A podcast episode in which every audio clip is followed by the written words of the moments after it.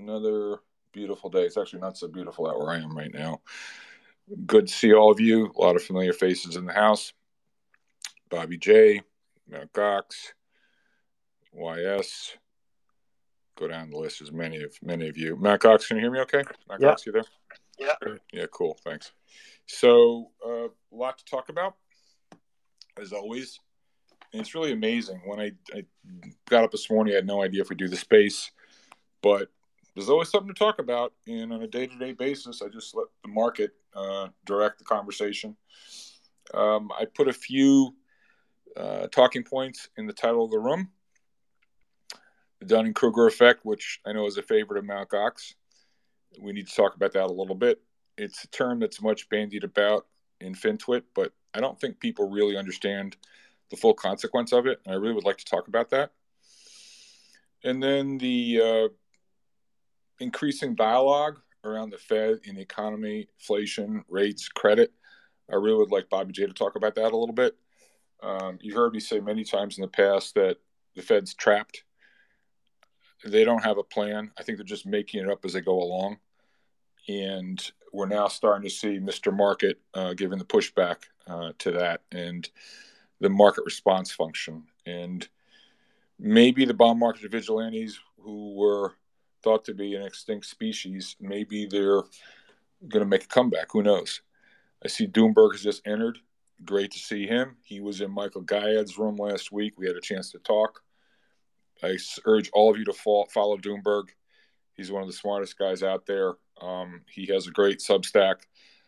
I'm not, I don't have any commercial affiliation with him, but he is a must follow. Uh, he's one of the sharpest, sharpest guys in the street. So, looks like we've got a lot of smart people in here today. So let me just kick it off by talking about a couple things, and then I want to open up to get a free, free flowing food fight going. It's always the best way to do this, but just to set the sort of set the ground or the ground rules, or not the ground rules, but the the tone for the room or where I'd like to go. Um, the markets are uh, voting with their feet. It's as if you've had these last few many years situation where similar to that when the beach ball is held well below the surface of the water and you let go, it rises to the surface. And we're coming out of this period where you've had extraordinary amounts of intervention in markets, particularly uh, in the rates market, and that's starting to uh, normalize. And I think people are ill prepared for what the full uh, consequences uh, of this are going to be. You combine that with what's going on in um, some of the commodity markets. And yes, of course, the recent events, the tragic events in the Ukraine have uh, poured gasoline on the fire, no, no pun intended, of what was already a very bullish setup in the energy in the oil patch. But for those of us that have been in these rooms for months and months and months, the bullishness was not predicated upon any idea that there was going to be a Ukrainian conflict. Rather, has to do with the supply demand situation in the market that there's really been no supply response, that we're go- coming off of eight years of uh, huge decline in capital investment in energy, as well as many other uh, extractive commodities. And those are problems that you know did not re- present themselves overnight, nor will they be fixed overnight by whether or not Jerome Powell raises rates by 25 or 50 basis points. And I think that's really the bigger picture issue behind what's going on in commodity markets um, it's it's yeah, of course, the Russia thing hopefully would get settled, which I unfortunately don't think it will. Yes, you would see things sell off, but that's not really the main issue here. That's the main plot, and, it, and it's the tourists, the the the Jim Cramers of the world, people chasing headlines and sound bites that are reacting, not anticipating. They they just don't get it, and so I think we're in a very uh, perilous time We've seen this rally the last couple of weeks, which, in my opinion, is just a rally from oversold conditions. As someone tweeted out the other day, maybe someone in this room, I don't really recall, about the Fed watch what they do, not what they say.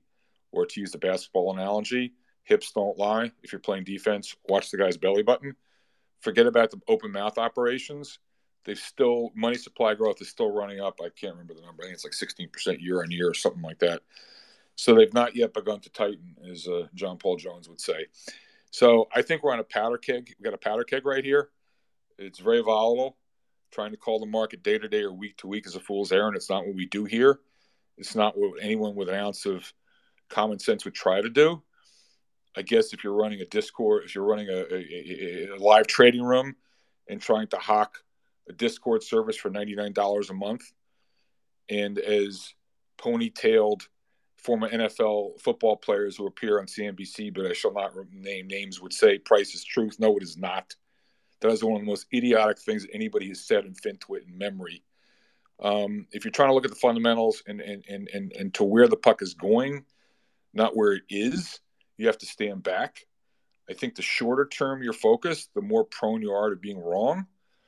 And unfortunately, because of social media and, and, and the networks and Jim, Cramer, Jim Cramer's of the world, everyone's focused on the sort of attention grabbing story du jour. Don Cox, retired uh, former investment strategist, lastly, I think for BMO, had an illustrious career, was at uh, Schroder Wertheim for a while, Harris Investment Associates, et cetera, et cetera. Another wise old sage who I hope to get in this room uh, before long. I've been in contact with him. He had uh, this idea, and I apologize if some of you have heard it, but I suspect most of you haven't heard this story. He said, You always should invest on the basis of what's on page 16 of the newspaper, not on page one. Page one is already in the price. It's the story that's warming up in the bullpen on page 16 that you want to be invested in. And that's the way I try to pursue things because if you're just chasing the headlines, you're going to be late, you're reactive. It just it just doesn't work. It's no way to roll. You got to try to anticipate. And I think if you get beyond these Ukraine, Russia uh, headlines, and you think about what's really going on that we have a supply side. You know, there's been again inadequate investment in many extractive industries. We now have a supply side shock, where whether it's energy or uh, you know, pig iron, rebar, whatever, there's a whole bunch of commodities, uh, grains, where supply is being withdrawn from the market. You know, that, that can only mean one thing for prices. And, and you may say, okay, well, that's in the short run. It may go down the longer run. But what we really need to think about is what in the case of Russia, for instance, with energy, what's the long term effect on this? You look at how many many major Western oil companies are withdrawing from Russia. So what does that mean for production? Not this year, but two, three, four, five years out. Will the will will, will the necessary investment be there? And again, people are just so reactive; they're not thinking I think where the real inefficiency here, and I hope Doomberg will speak on this because he had some. He's written a lot. I really would like for Doomberg to talk. Go to his, and he'll tell you. I don't know if it's Doomberg.com or where it is. Uh, maybe Doomberg, you can put it up in the nest. But he's written some great pieces now for a long time about coming food shortages and, and so on and so forth. And that's the real story. That's the real story. And all this other stuff about what's the Fed going to do. I mean, as I've said once, I'll say it a million times the Fed can't drill for more oil. The Fed can't grow more wheat. This is the real problem. And so you look at the policy responses that they're employing, try to game out what they're what they're likely to do and what the market's likely to do in response. So for instance, they don't want to engender a bear market. Okay, fine. So they're not going to tighten or not tighten as much as they should. They're still running a highly stimulative policy. So what does that mean? The, the, the bond market calls BS on that and you saw yields, you know, go up 40, 50 basis points in one week. We've been talking about that for weeks. That's nothing new. And then, you know, for all the Tina idiots out there, oh, stocks are the best, you know, cleanest shirt in the dirty laundry. They're cheap of the bonds. Look at the equity risk premium. I mean, that's stockbroker economics at its worst. Plug in, you know, a 50 basis point increase in the 10 year, which is what we got. And all of a sudden, the equity risk premium ain't looking so hot anymore. Not to mention the fact that um, you know, you look at how much stocks have, have, have, many stocks have gone down. Forget about the soundbite indices. Let's talk about the individual names. I think there's a fully a third of the S and P, which is yielding more than the bond than the ten year right now. So there are a lot of moving parts here. Um, a lot we can talk about. You know, we've seen a big rally in the last couple of weeks. As I said, uh, market was very oversold. Uh, there's a lot of shorting going on. Uh, it's been a confluence of events. I'm looking at something. The commitment of traders data came out yesterday. Alan Levinson friend of this room. I hope he comes back in. Was talking about yesterday how that came, report came out, and in the five days of trading to Tuesday of this past week, the hedgers, who are some amongst some of the smartest money, they had covered 130 billion of their short. They went from 160 billion short to 30 billion short. But as someone rightfully pointed out, I think with Schmuckatelli, that's actually a bearish, not bullish, because the source of potential buying power just got spent. On top of that, you have the retail investors who've been piling in like crazy.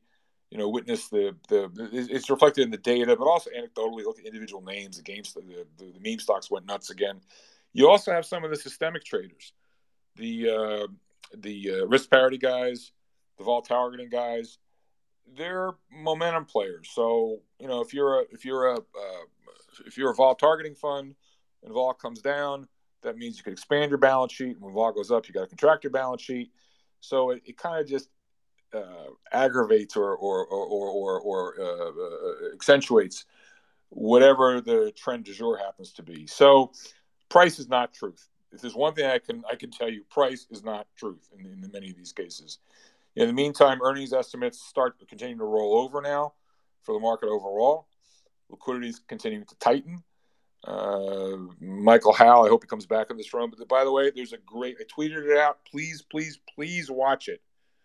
Michael Howell in conversation with Tony Greer. Like, what could be better than that? Tony Greer just, he's both those guys have spoken in this room. Two of my friends, two of the smartest guys I know. They, Michael was laying out the case for, you know, it, it, it was about liquidity, is about liquidity, it will be about liquidity, and the news is not good on that front just quickly, and I'm going to stop my rant. Uh, looking at a couple other things that I jotted down here that I want to talk about. Really interesting. I'll tweet this out, but if you look at what's happening to positioning in commodities, it's remarkable. You might expect that with markets going up, it would have been accompanied by a bunch of massive uh, buying. But if you look at um, the CFTC data, this is courtesy of um, of um, uh, J.P. Morgan. Uh, you know, open interest has declined in a lot of um, uh, commodities. And if you look at cumulative flows across all the commodity markets, actually been going down, not up.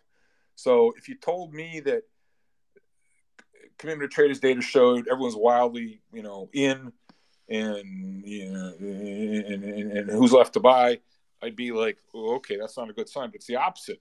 Marks have been exploding, and people have been selling. And whether it's because they're getting stopped out because of margin and there's you know a lot of problems with volatility and increased margin requirements or whatever it doesn't really matter the point is positioning has gotten lighter as markets have gone higher so that's incredibly bullish for commodities which for all you buy the dippers in bond land like i wouldn't hold my breath on that let's put it this way it's not a trade i would do all right enough of my rant um, as always it's, it's best to hear from others so Mt. Gox, let's hold the dunning-kruger effect for just a little bit later.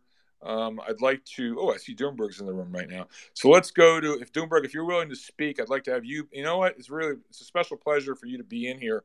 So we're going to change the rules of engagement. I didn't realize we were going to be here, and with your blessing, if you're up for it, maybe you know, give us like I don't know, 5, 10, 15 minutes if you want of your current thoughts. I thought you were very on point and, and cogent and, and, and very insightful in your comments in Michael Gayed's lead lag report room the other day. So I don't know if you just want to channel your inner lead lag report spiel or whatever you'd like to say, but I think I think it'd be really useful to the room, and I expect you'll probably have. If it's all said and done, there'll probably be upwards of eight or ten thousand people that hear you uh, when they all listen to the replays. So, Doomberg, if you're up for it, um, you know, I'll let you have as much time as you want. If not, if you want to make a comment, that's fine. But I know people would greatly benefit from your insight. So, Doomberg, Good to uh, good to see you. Good to hear from you. Please unmute yourself. The floor is yours. I don't know if he's there, so hopefully he'll come back. Uh, Bobby J, are you there, my friend? Yes, I am. All right, so uh, Bobby J. So Bobby J, if you don't, to remind you that don't know him, uh, long time uh, Wall Street veteran, decades of experience. He's an older guy like me, but he look comes to the land, looks at the world through the lens of credit and fixed income. And so, Bobby J, I mean, as you you you and I have this standing joke where you know you're you're on guard, you're on you're on the bridge to alert to cr- trouble in credit land. But before we get into credit land specifically, just maybe fixed income. I look at where you know where bonds are, how they've done. people say, "Oh, it's oversold. It's oversold." Well, yeah, but if you look at the long-term picture, you're breaking major long-term downtrend lines. And I think, to with, with apologies to our Bitcoin maxi friends, you got to zoom out. And to me, I think rates are firmly going higher, no question. And so, what's your view on rates and on credit? Thank you, Bobby. Yeah, um, I want to say um, two things first, and one is um, there's no point in me coming on here and, and telling everybody things that they can read in the paper, um, here on um, the news channels, uh, or here in the rooms. And so I want to offer something that I, I think is being overlooked today. Uh, secondly, I agree with you 100%. Uh, the hips don't lie. I always refer to the two and five year part of the curve as the hips and uh, you keep an eye on that, and you'll know what's going on. Um, I think the five year uh, going to three percent is a really big refi problem in corporate credit and high yield, and Michael Howell would agree with that. Uh, but before I go there, I want to say one thing. Uh, I'm going to ask you three rhetorical questions, George. Number one, uh, is the Fed that stupid or that out to lunch? Uh, when the market is telling them that inflation is higher, that rates are moving higher. They have never lagged behind twos and fives uh, like they have today in probably the last uh, 30, 40 years. Um, so if they're not that stupid, if they're not that out to lunch, there's a f- fire blazing outside and they're sitting in the firehouse smoking cigarettes, drinking beer, watching March Madness, you know, why are they doing this? So the answer to that question is the Fed has four mandates employment, inflation, financial stability, and the cost of financing US government debt. And that that fourth mandate has grown considerably uh, to the point now we have merged Treasury and the Fed, and we might as well call it um, the leader Jay Yellen Jay Yellen, sorry. And um, so I'm going to ask you this question, George. If if you had 28 trillion in debt and you're the biggest borrower in the world, and you could borrow at three percent, would you rather have inflation be six percent or one percent? Bobby J, again, you've heard me. You and I are old friends. We joke about this. You've heard me use this line before. I'll use it again never ask a question you don't know the answer to. So the answer to the question is, of course, they want six percent. It's it's why it's again watch what they do, not what they say. Right. Debt is, debt is the debt is nominal. Uh, sorry, the, you know the amount of debt stays unchanged, but if you conflate economic activity through through you know higher inflation, and you can thereby devalue the debt by having t- higher tax revenues, that's the way you roll. So, Bobby J, do, do I get an A or a B for that answer? You get an A, and we're exactly right. But this is not something you hear, right? I mean, how many times do we have to steer people away in the rooms and, and elsewhere from saying, what is Jay going to do at the next meeting? Is it going to be 50? Is it going to be 100? Is it going to be 25? I mean, forget your any amount of time you waste thinking about that is a waste of your bandwidth and you should be thinking about how you're going to position.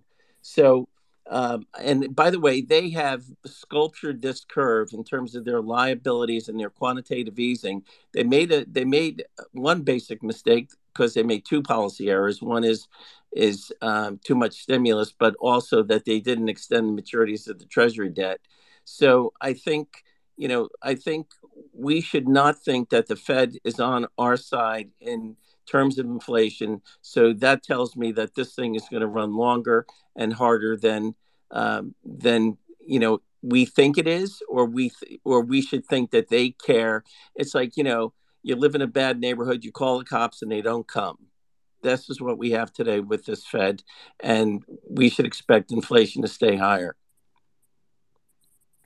We appreciate that, Bobby. So let me ask you a question for that. So we get higher um, tax revenues. One of the um, one of the, the, things that's being thrown around right now, uh, filed under the heading of stockbroker economics, and again, for those who haven't heard me the last couple days, there's a very erudite, now retired investment strategist called Andrew Smithers, used to uh, be head of SG Warburg Equities, I think. Mm-hmm. Then had his own, own, consultancy. He's in that sort of Michael Howell type of uh, league. And he had this rather pejorative term called stockbroker economics. And it's a sort of soundbite nonsense that, you know, someone utters and then people latch onto it because it's catchy or it sounds sounds good. And but it's bereft of any fundamental underpinning. So for instance, the Fed model, complete and utter garbage. All right, complete. I mean, you'd be thrown out of a freshman finance class at Wharton if you if you if you uttered the, the, the Fed model. But you have these geniuses in Wall Street firms that go around talking about the Fed model. Well, the new the new version of that is, or a new version of that is, and I think it's very ill considered. You're breaking up a little, George. Sorry, sorry. Hold on. I, I wasn't moving, so I don't know what the problem is. Uh, Mount Cox, are you, are you been able to hear me okay, Mount Cox? No, uh, you're falling out a little bit. All right. I, I don't know why. Please speak up whenever you can't hear me because I'm not – I have not been moving. I don't know what's going on. So please speak up when you can't hear me. So, any event, um, this idea that the yield curve is, you know, has been flattening, and we're and Bobby J, this is a question for you. The yield curve is flattening, and ergo, we have to have a we will have a recession in 12 to 18 months. End the story. You know, do not pass go go, go directly to jail. Well, hold on. It is true that every recession has been preceded by an inversion of the yield curve. But it is also, but it is not true that every inversion of the yield curve has produced a recession. And so some people go running out and they say, "Oh, we're going to have a recession." I'm like, "Whoa, whoa, whoa, whoa, whoa! Time out." So point number one, I just made. Point number two, if you consider just how stimulative monetary policy is, going back to this idea of having a beach ball suppressing underwater and letting it float up, you're still. I don't care if the curves 20 basis points, 100 basis points. But the fact that real rates are so far below, they're so negative that it's still incredibly stimulative.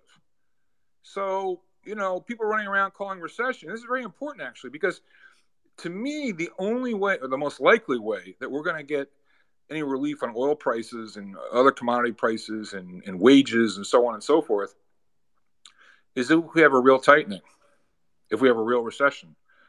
And if we don't, I think this stuff's just going to continue to run. I mean, I don't want to get hysterical, but I retweeted out something yesterday that somebody had put up there as a picture of Gavin Newsom, the governor of California, you know, blathering on about whatever it was, four or five hundred dollar, you know, tax benefits for people, not even low income people, everybody, even even electric car vehicle, electric car owners, tax relief for higher fuel prices. And, and, and the gist of the tweet was, "This is how Weimar begins." So, Bobby J, I'm I on a ramp. This is a question for you. If they go down this road of, I mean, just listening to you talk, go down this road of they don't tighten the way they would. Again, watch the hips, watch what they do, not what they say. We continue to run a very similar policy, despite the fact the yield curve has been flattening. I just think commodity prices and, and, and, wages inexorably continue to spiral upwards, and and and this thing will really get out of control. Thoughts, comments, reactions, Bobby? I, I agree, um, but I'll point out two nuances to that. I do think um, inflation is going to continue. Nobody's stopping it. But so I'm in more of a stagflation camp. Uh, and be, and the reason is that inflation is doing some tightening for the Fed. We see that housing starts are turning over, housing stocks are down. You know, I've been short the credit card uh, company banks, um, and so the Fed is going to be tightening in the consumer sector. In other words, the Fed is doing everything in its power for the past two decades to screw over the consumer and the citizen, average citizen. So the two Achilles heels and this go around is consumer credit and U.S. European, I mean, and European credit. Uh, so I think the worst case scenario, George, is that we have inflation continuing to be at a plus five, six percent rate. Commodities, that's another whole story, even separate from the Fed, because as you say, I don't want to tie that back to the Fed because the Fed can't print oil. So um, I, I'm kind of giving you a, a, crappy answer to your question, but uh, I think they're they're given a um, a knee right to the groin of the uh, consumer with higher inflation, and we're going to see it in consumer credit.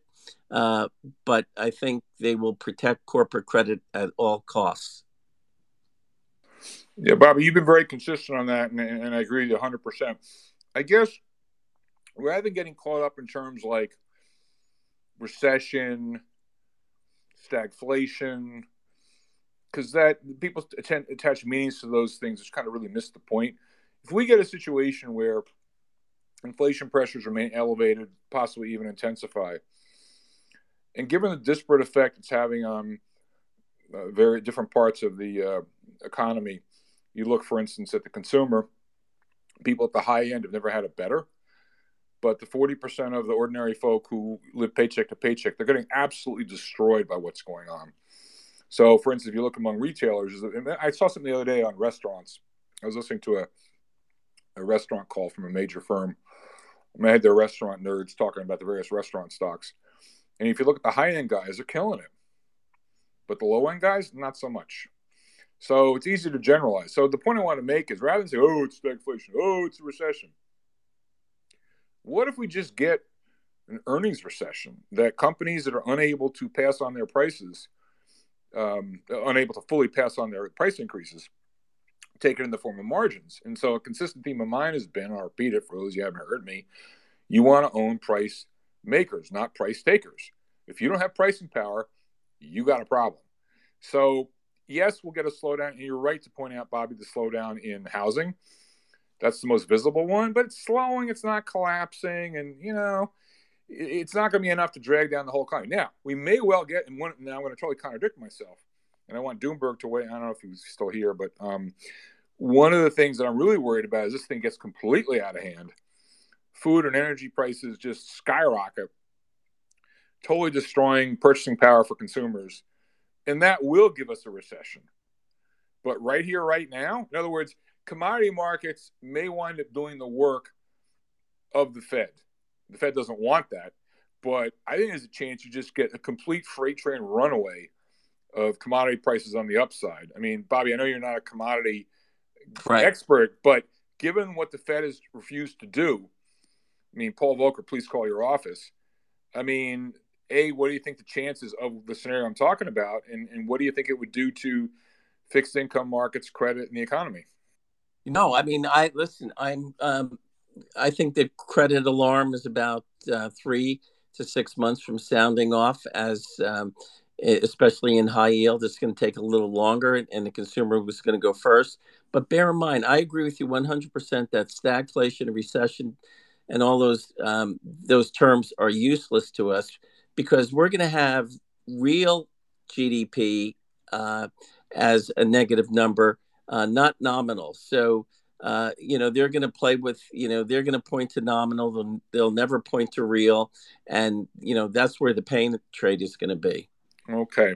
Enough of that rant. Um, let's get this going a bit further. We were going to have Doomberg speak, but then he left. I gave him first shot, but he didn't answer. So hopefully he'll come back. So um, let's go to Mount Gox. If you're there, Mount Gox, are you there, Mount Gox? Yeah. Okay. Yeah. Would you like to um, maybe slowly and carefully explain a little bit about the Dunning Kruger effect. You and I have talked about it for a long time. I know you're a big proponent of it. Could you just explain a little bit to people, kind of Dunning Kruger 101, for, you know, for beginners, what that's all about, and, and, importantly, as it applies to the market, these people who are trafficking in Cathie Wood stocks or meme stocks or whatever, and therefore, and therefore, the, the risk they're taking without even knowing it. So, so Matt Cox, the floor is yours. Yeah, can you hear me all right? Because we, yeah, we, we, we hear you 100%. 100%. Okay, thank you. Uh, just in short, so it was a famous psych, a study in psychology where people with limited knowledge had a lot of confidence. So I pinned up top, like they called it the Mount uh, Mount Stupid, peak of Mount Stupid. If you have very limited knowledge, let's say you've watched like 10 minute YouTube video on the economy, for instance, then you'll have very loud voices about the economy. Whereas people, you know, like George, who's studied, you know, thousands and thousands of hours on the economy. And if, if you study that much, you know that you actually don't know that much. Uh, that's one of the things that, in, in, the end, you just you studied so much that you realize that you you probably don't really know what's going on, and you'll be consequently less confident in the things you say. So you might have less strong. So that and that particularly pertains to the meme stocks and crypto. Uh, just to touch crypto, like in crypto, people have Dunning Kruger. They've seen like a 10 minute video on economics, a 10 minute video on computer science, 10 minute video on finance. And in their mind, they're like, oh, if I combine this knowledge, you know, it's it's all it's a perfect storm. Like I, you know, this is it. This it's crypto is the thing. And, and the same with the meme stocks. They, they go to the theater and they're like, wow, this is a good theater. Like I'm the, the Coke is nice, the popcorn's good you know this thing has to go up like people love this love this product and they they you know they get fanatic and they get into these uh, you know theories uh, conspiracy theories about what's holding the stock down and you know short squeezes and all this stuff. So that's that was a short or comprehensive overview. But yeah so have, yeah so Mac, like, so, so you worried you know it's really particularly dangerous because you've had all these new investors come on the market and all they really know is the market conditions of the last five or ten years, and and, and it's sort of like it's your it's your moral. You're entitled to have the market go up all the time, and and and in particular, not just the market, but the kinds of stocks they're buying. They pay no attention to valuation. They chase memes. They chase narratives. And then what, what and then the thing maybe you could talk more about because you and I have been caught up in more than our share of Bitcoin rooms or AMC rooms. When it when it goes wrong, they get angry and, and, and, they think that they're right and the market's wrong. I mean, maybe you could just share without going too crazy some of the horror stories, or maybe one or two of your favorite stories about stupidity of some of the people that you you you you you you've dealt with in some of these crazy rooms. Oh, I, I talk with uh, Bitcoin maximalists all the time in, in these spaces, and uh, it's shockingly how little they know about how the world works you know economics finance computer science and if they know something they usually like they only know computer science so they know that like oh the algorithm works and all this stuff but they don't know economics they don't know finance so they just kind of they drink the kool-aid and they're like oh sound money uh, you know all this stuff inflation's bad and you know all this uh, austrian the austrian school of economics basically they just they drink that kool-aid but they can't explain why why is it bad? Like, what's the underlying factors making it a bad investment or good investment? They can't explain that, and I've very rarely heard anyone in these rooms or the Bitcoin rooms. By the, the same with the, the way, meme stocks. The same with the meme stocks. You have this three aces come in who's like a mining specialist, and he, he says the truth about AMC uh, getting into a mine, and they, they go crazy because they know that he knows, and they're just like they're personally offended that that he would dare to say something that you know could make their stock go down. Thank thank you, Finn Cox. By the way, um, I posted something which I posted before, and I'll post some other information in this area. But I got a lot of uh, uh, approval of a tweet I put out earlier this morning about logical fallacies. 15 different logical fallacies that people commonly employ.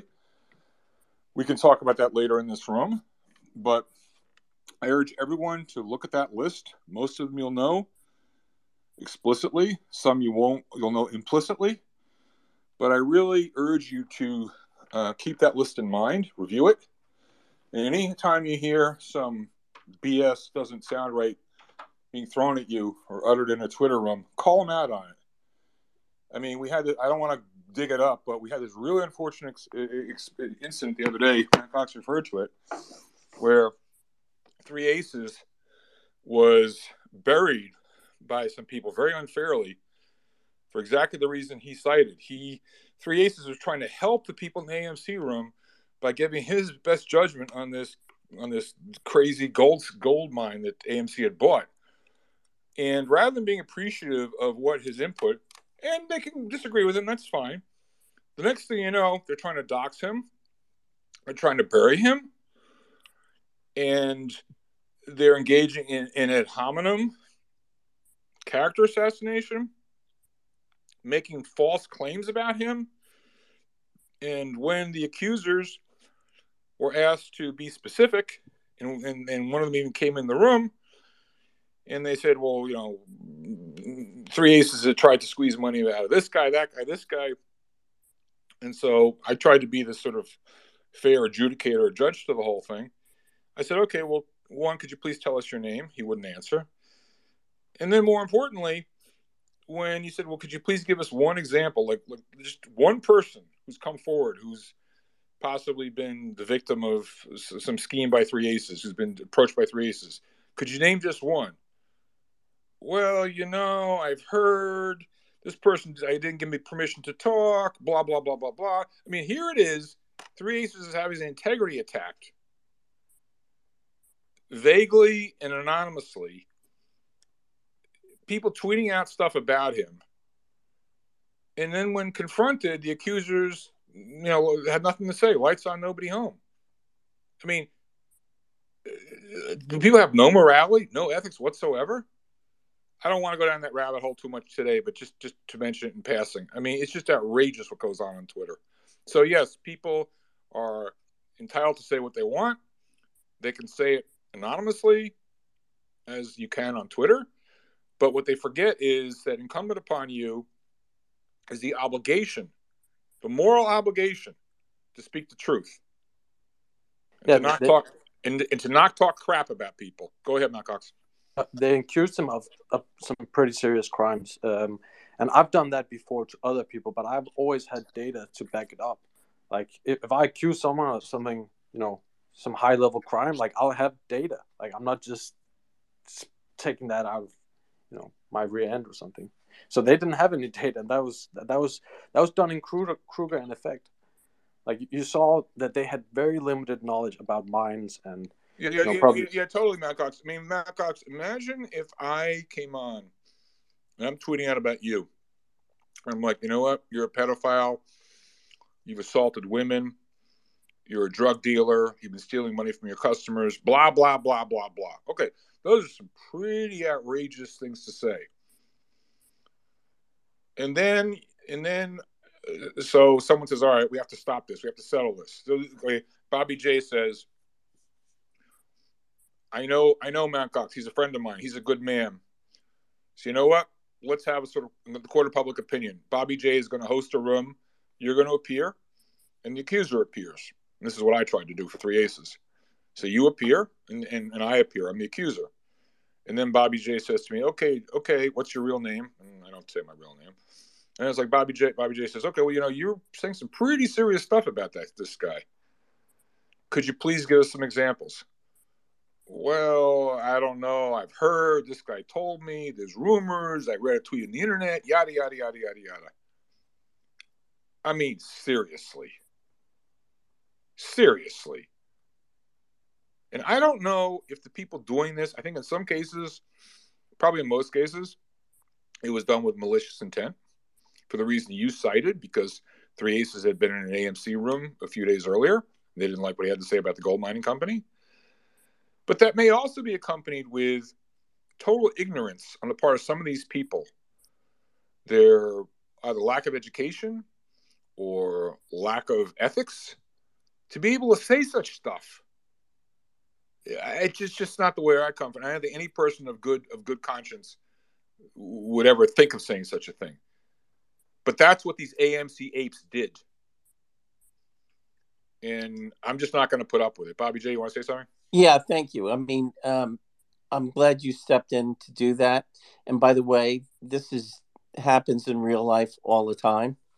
Um, I was in a position of of doing that with a very big and powerful group called the Short Hills Little League, and they were out to lynch uh, a couple of the coaches, and I did the same thing. People signed petitions, and uh, one of them was a Goldman partner who signed a petition. Called him up, Dave did you see this happen? No. Why did you sign the petition? Well, somebody asked me to. I mean, you know, I'm glad you did that because, and people should take heed uh, that, um, you know, it's it's just very disappointing that that could happen.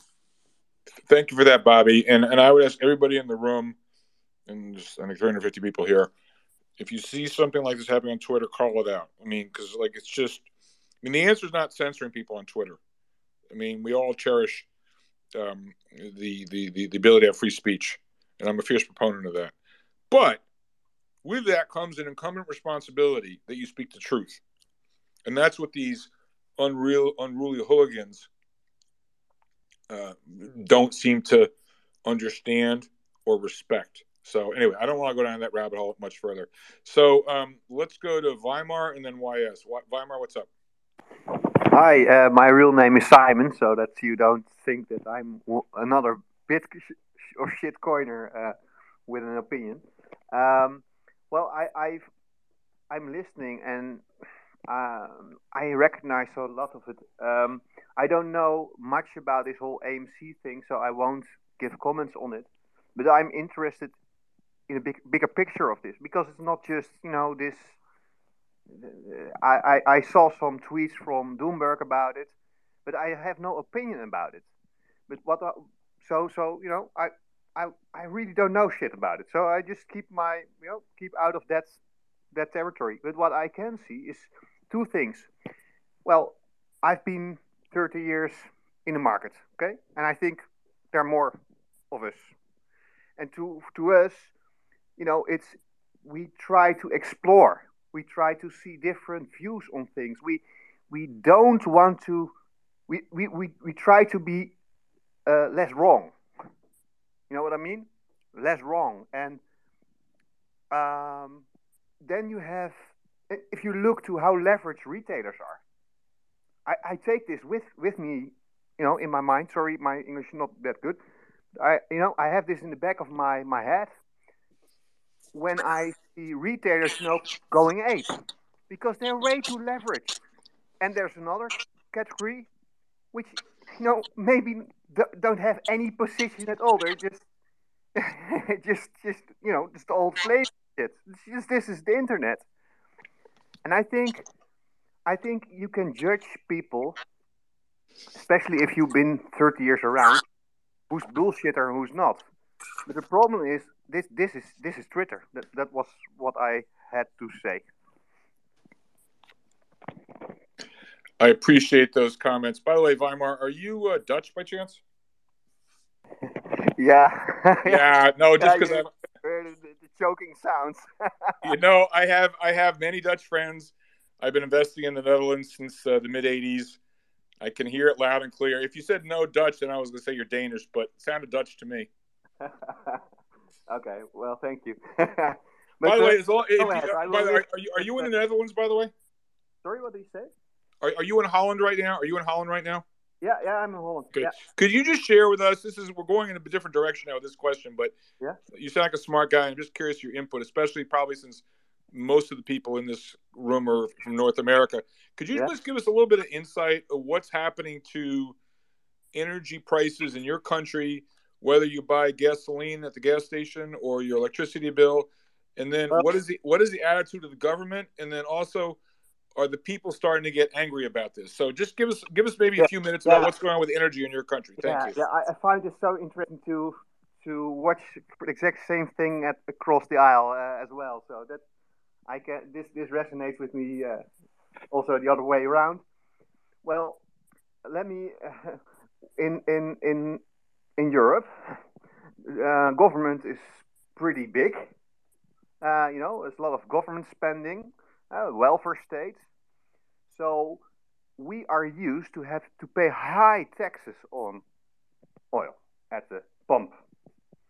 Uh, so if you if we talk just at the pump, that's a, of course a totally different world than the energy world. But okay, at the pump, we are used to high prices. I think, uh, and and and and and and we are, you know, price takers.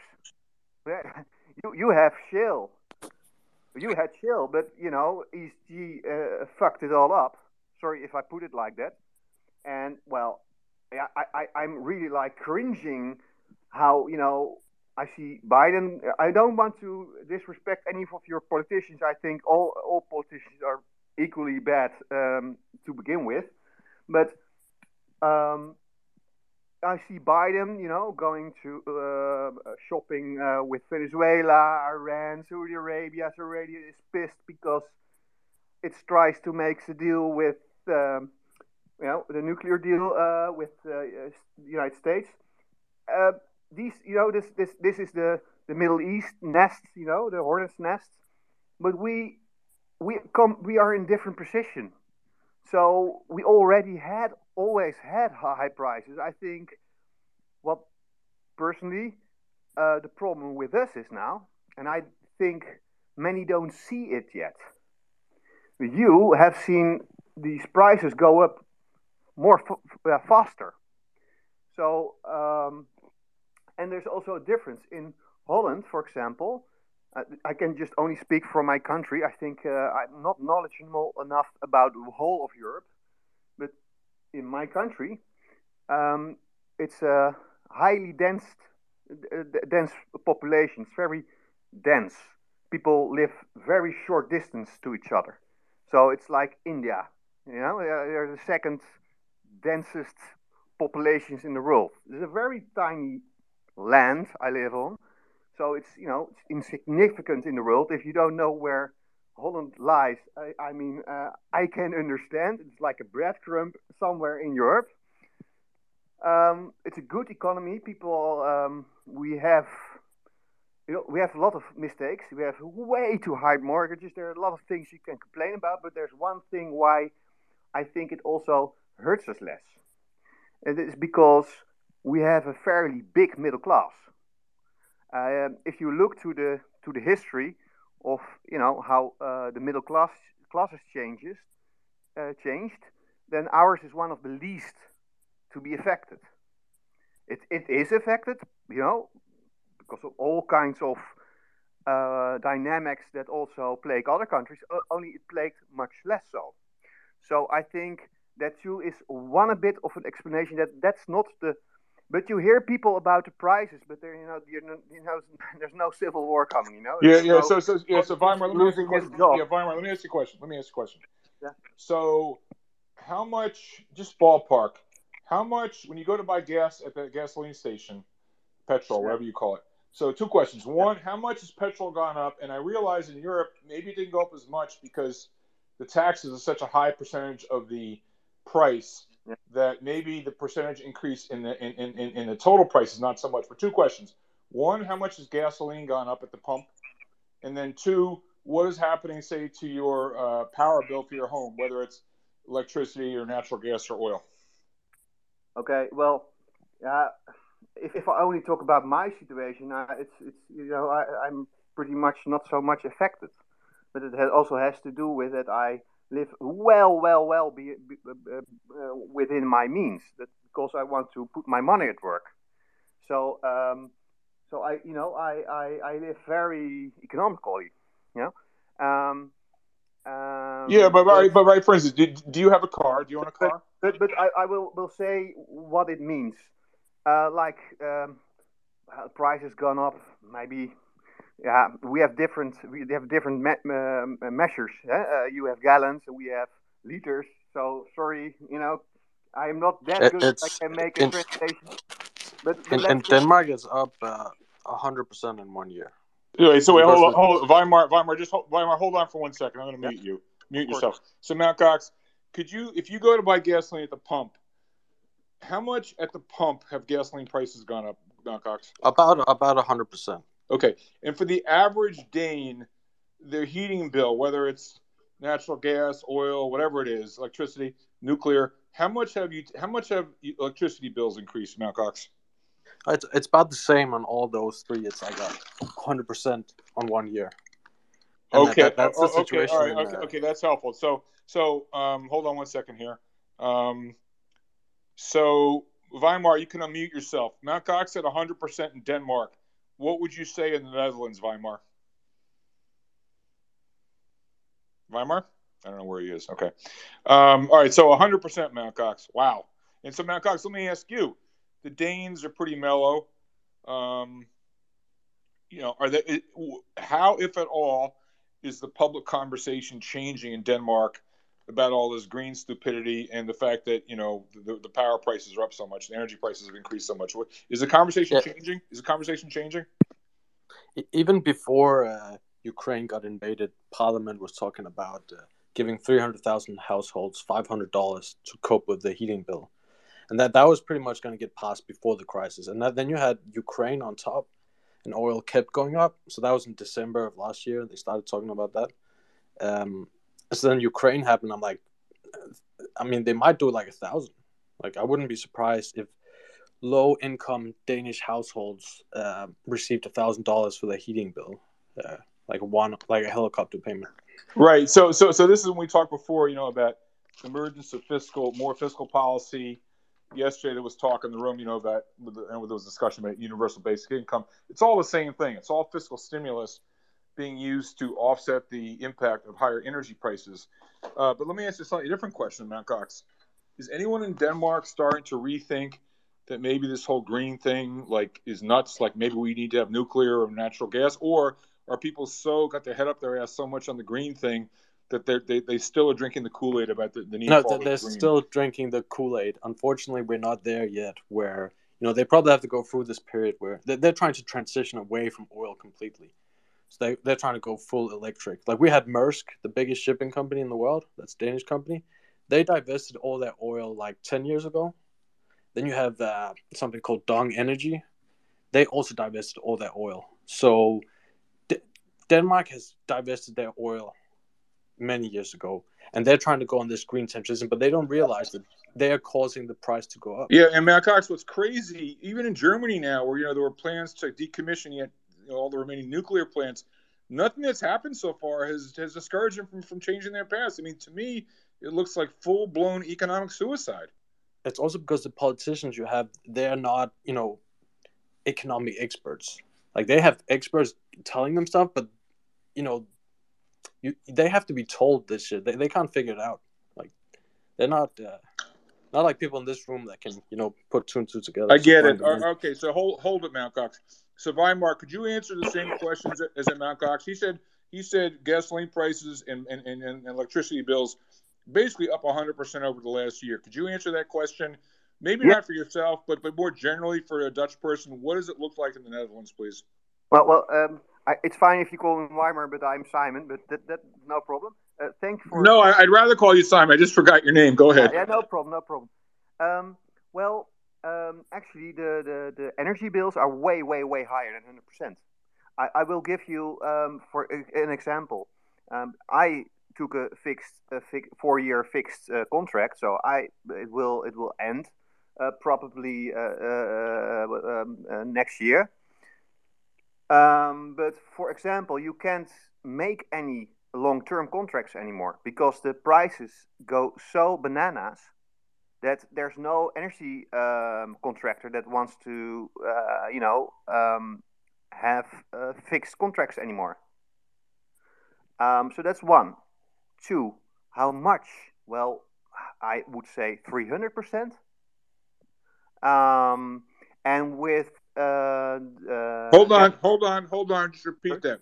You do you mean electricity prices are up three hundred percent? Is that what you said? Uh, yeah, gas and electricity, yeah, the whole, the whole, the whole bill, yeah, three hundred percent. So people who used to pay two hundred euros now have six hundred euros. I'm not And, and, and, and has this become a big enough issue in the in, in the public square that people? Yeah, well- to, well, talk to what's the reaction of the populace to this? Oh, oh, it's, it's, it's. Well, I, I'm, I, I agree so much with the Danish guy. Sorry that I, uh, uh, Mount Cox. Um, the politicians, well, what their answer, of course, is that they will monetize debt to give re- relief. I mean, come on. So, uh,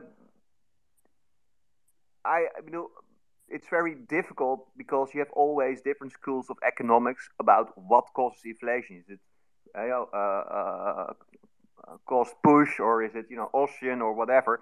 I, I leave it, you know, I don't want to go into the acad- uh, academics of things, but I think we all can agree that if you have a, a debt trapped economy and that uh, whatever causes the inflation, it might be welcome to get the, the debt the, the debt down in real terms. And that, so you know uh, it's a problem when you when you are up for an election and script night. Right. So, so yeah, so Weimar, let But, me interrupt but you. so we, we get here in Europe. The problem is, I think that less people understand um, how fucked up we are. Or, uh, so, yeah, Weimar, Weimar. Let me ask you. this is both Weimar and, and Mount Cox. We got the European contingent up here. Weimar, you first, and then Mount Cox. What about the attitude of the average man in the street with respect to the Ukraine? Um, whether they side with the Ukrainians, the Russians, the U.S., NATO. I mean, are, are people? I mean, we, we had a, I was talking to a French friend a couple weeks ago. Huh? And he's like, you you go out for dinner in Paris, and like all the restaurants are booked. You never know there's a problem. Blah blah blah. Then I read some economic data. Surveys are collapsing. People are worried. Blah blah blah. So so so so when you see what's going on, a is it having any effect on the economy there, and then b what is the attitude of the typical Dutchman towards the situation, and how do they think it's going to be resolved? Well, I think a typical, typical Dutchman is a bit like the typical English guy, you know, optimistic. So uh, we get some shit, but somehow we get our we get our act together, and you know, we'll we'll we'll, uh, we'll deal with it. But um, and I also think, uh, but maybe that's overly optimistic. But most we have less less politicized media. I don't say we have good media, but we have less. You know, if if I just will give you one big big big explanation how we are different.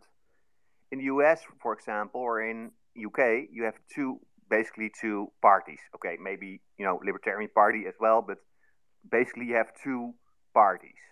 So if the one says um, yes, the other says no, and otherwise. You know, that's there's there's there's that's that's a whole. I always make the joke: a two-party system is just one party away from a one-party system. But now I will give you the shocker. We in Holland could choose from 38 parties. We have 21 parties in parliament. 21. So that's a lot of voices. So our media you know, they can't say, well, okay, I'm Republican and the other is Democrat. It doesn't work with that many parties. So we have a lot of choices. So that gives it gives not because we are so much smarter, but it gives uh, us maybe uh, a, um, a, more uh, multi multiple angle views on things. So we we don't go bananas about you know uh, the other guy because there's not one other guy. There's many and and we all and all these parties have to wheel and deal with each other, so they can't you know uh, throw mud at each other because they have to make deals together. Because there, no one has one you know majority, and this is complete. It, it, it will look like like a, a, you know a bureaucratic tea party, but somehow.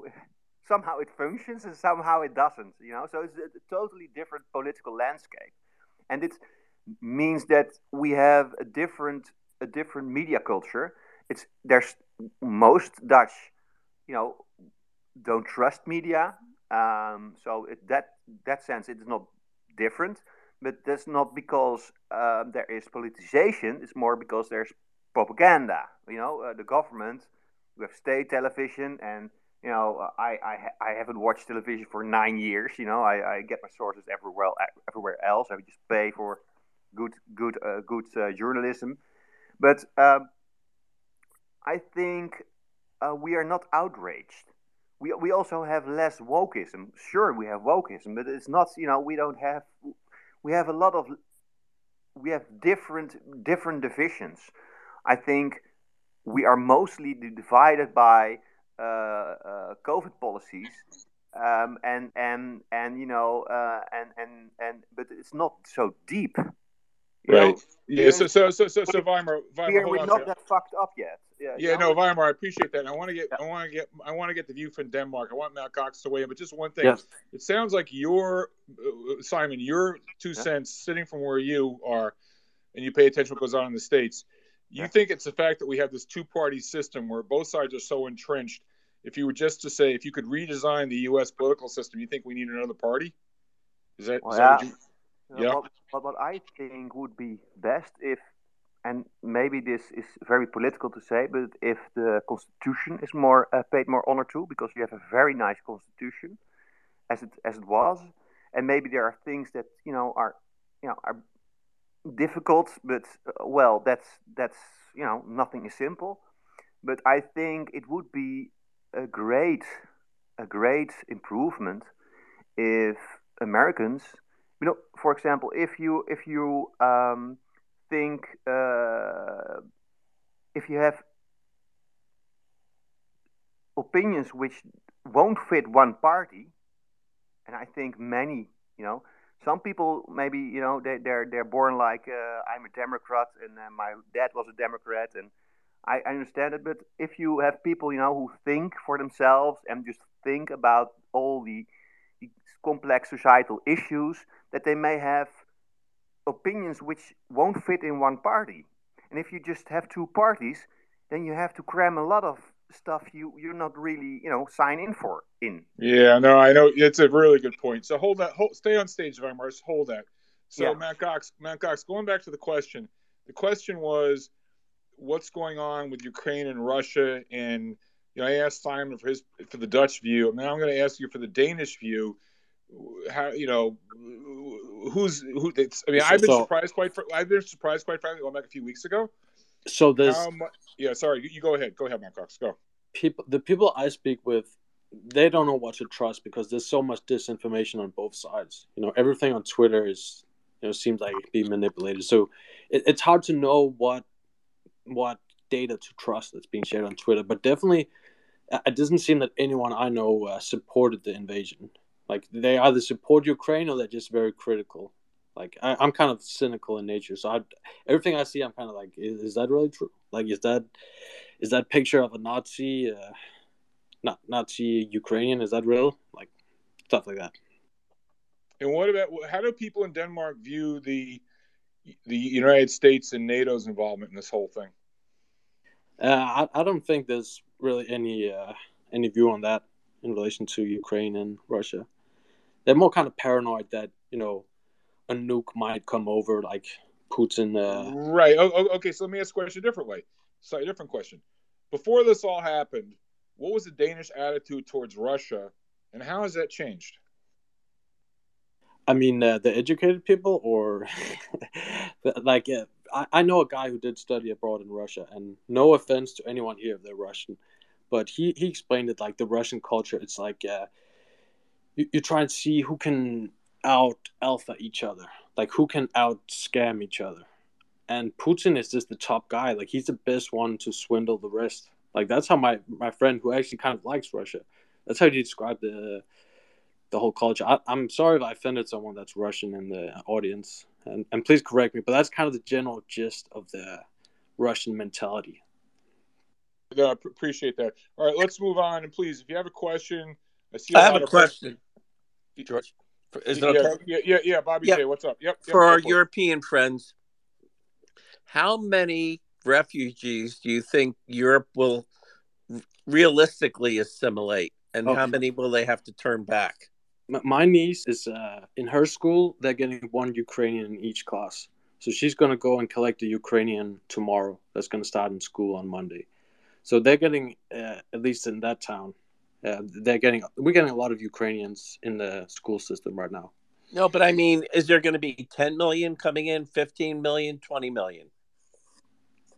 I mean, I mean, Bobby J. It's I a hope not. Question yeah. So hold on one second. I think they've been talking about what there's like three or three and a half million refugees so far. So I guess the question is, Mount Cox, do you think the Europeans and Denmark's a small place, so maybe you want to speak for Europe as a whole, but do you think the the Danes, and for that matter, Europe writ large, is going to take in a lot a, a lot of refugees? I think that's the gist no, of Bob's question. It, it's in Europe. Sweden has always had the view of being like uh, open for everyone, so they've taken everyone in for many many years and uh, they, they kind of view the Danes as kind of Nazi in a way because we're kind of close with our borders. We don't really like letting too many people in, so they view us as Nazis. Like, and but they, they will we'll take some, but we won't, you know, open the, the floodgates.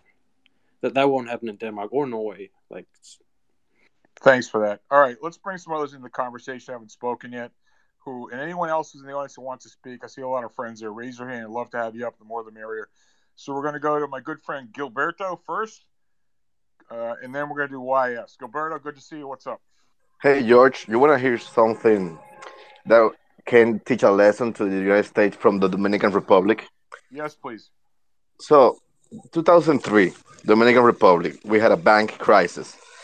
Our internal debt went 2x, what happened was that the International Monetary Fund came to the Dominican Republic and gave us the receipt for high, high, high inflation. Basically, the Dominican peso pushes power plummeted less than half. And oil, gasoline, food prices skyrocket. The supermarkets were called House of Terror, and the economic activity just ceases to exist.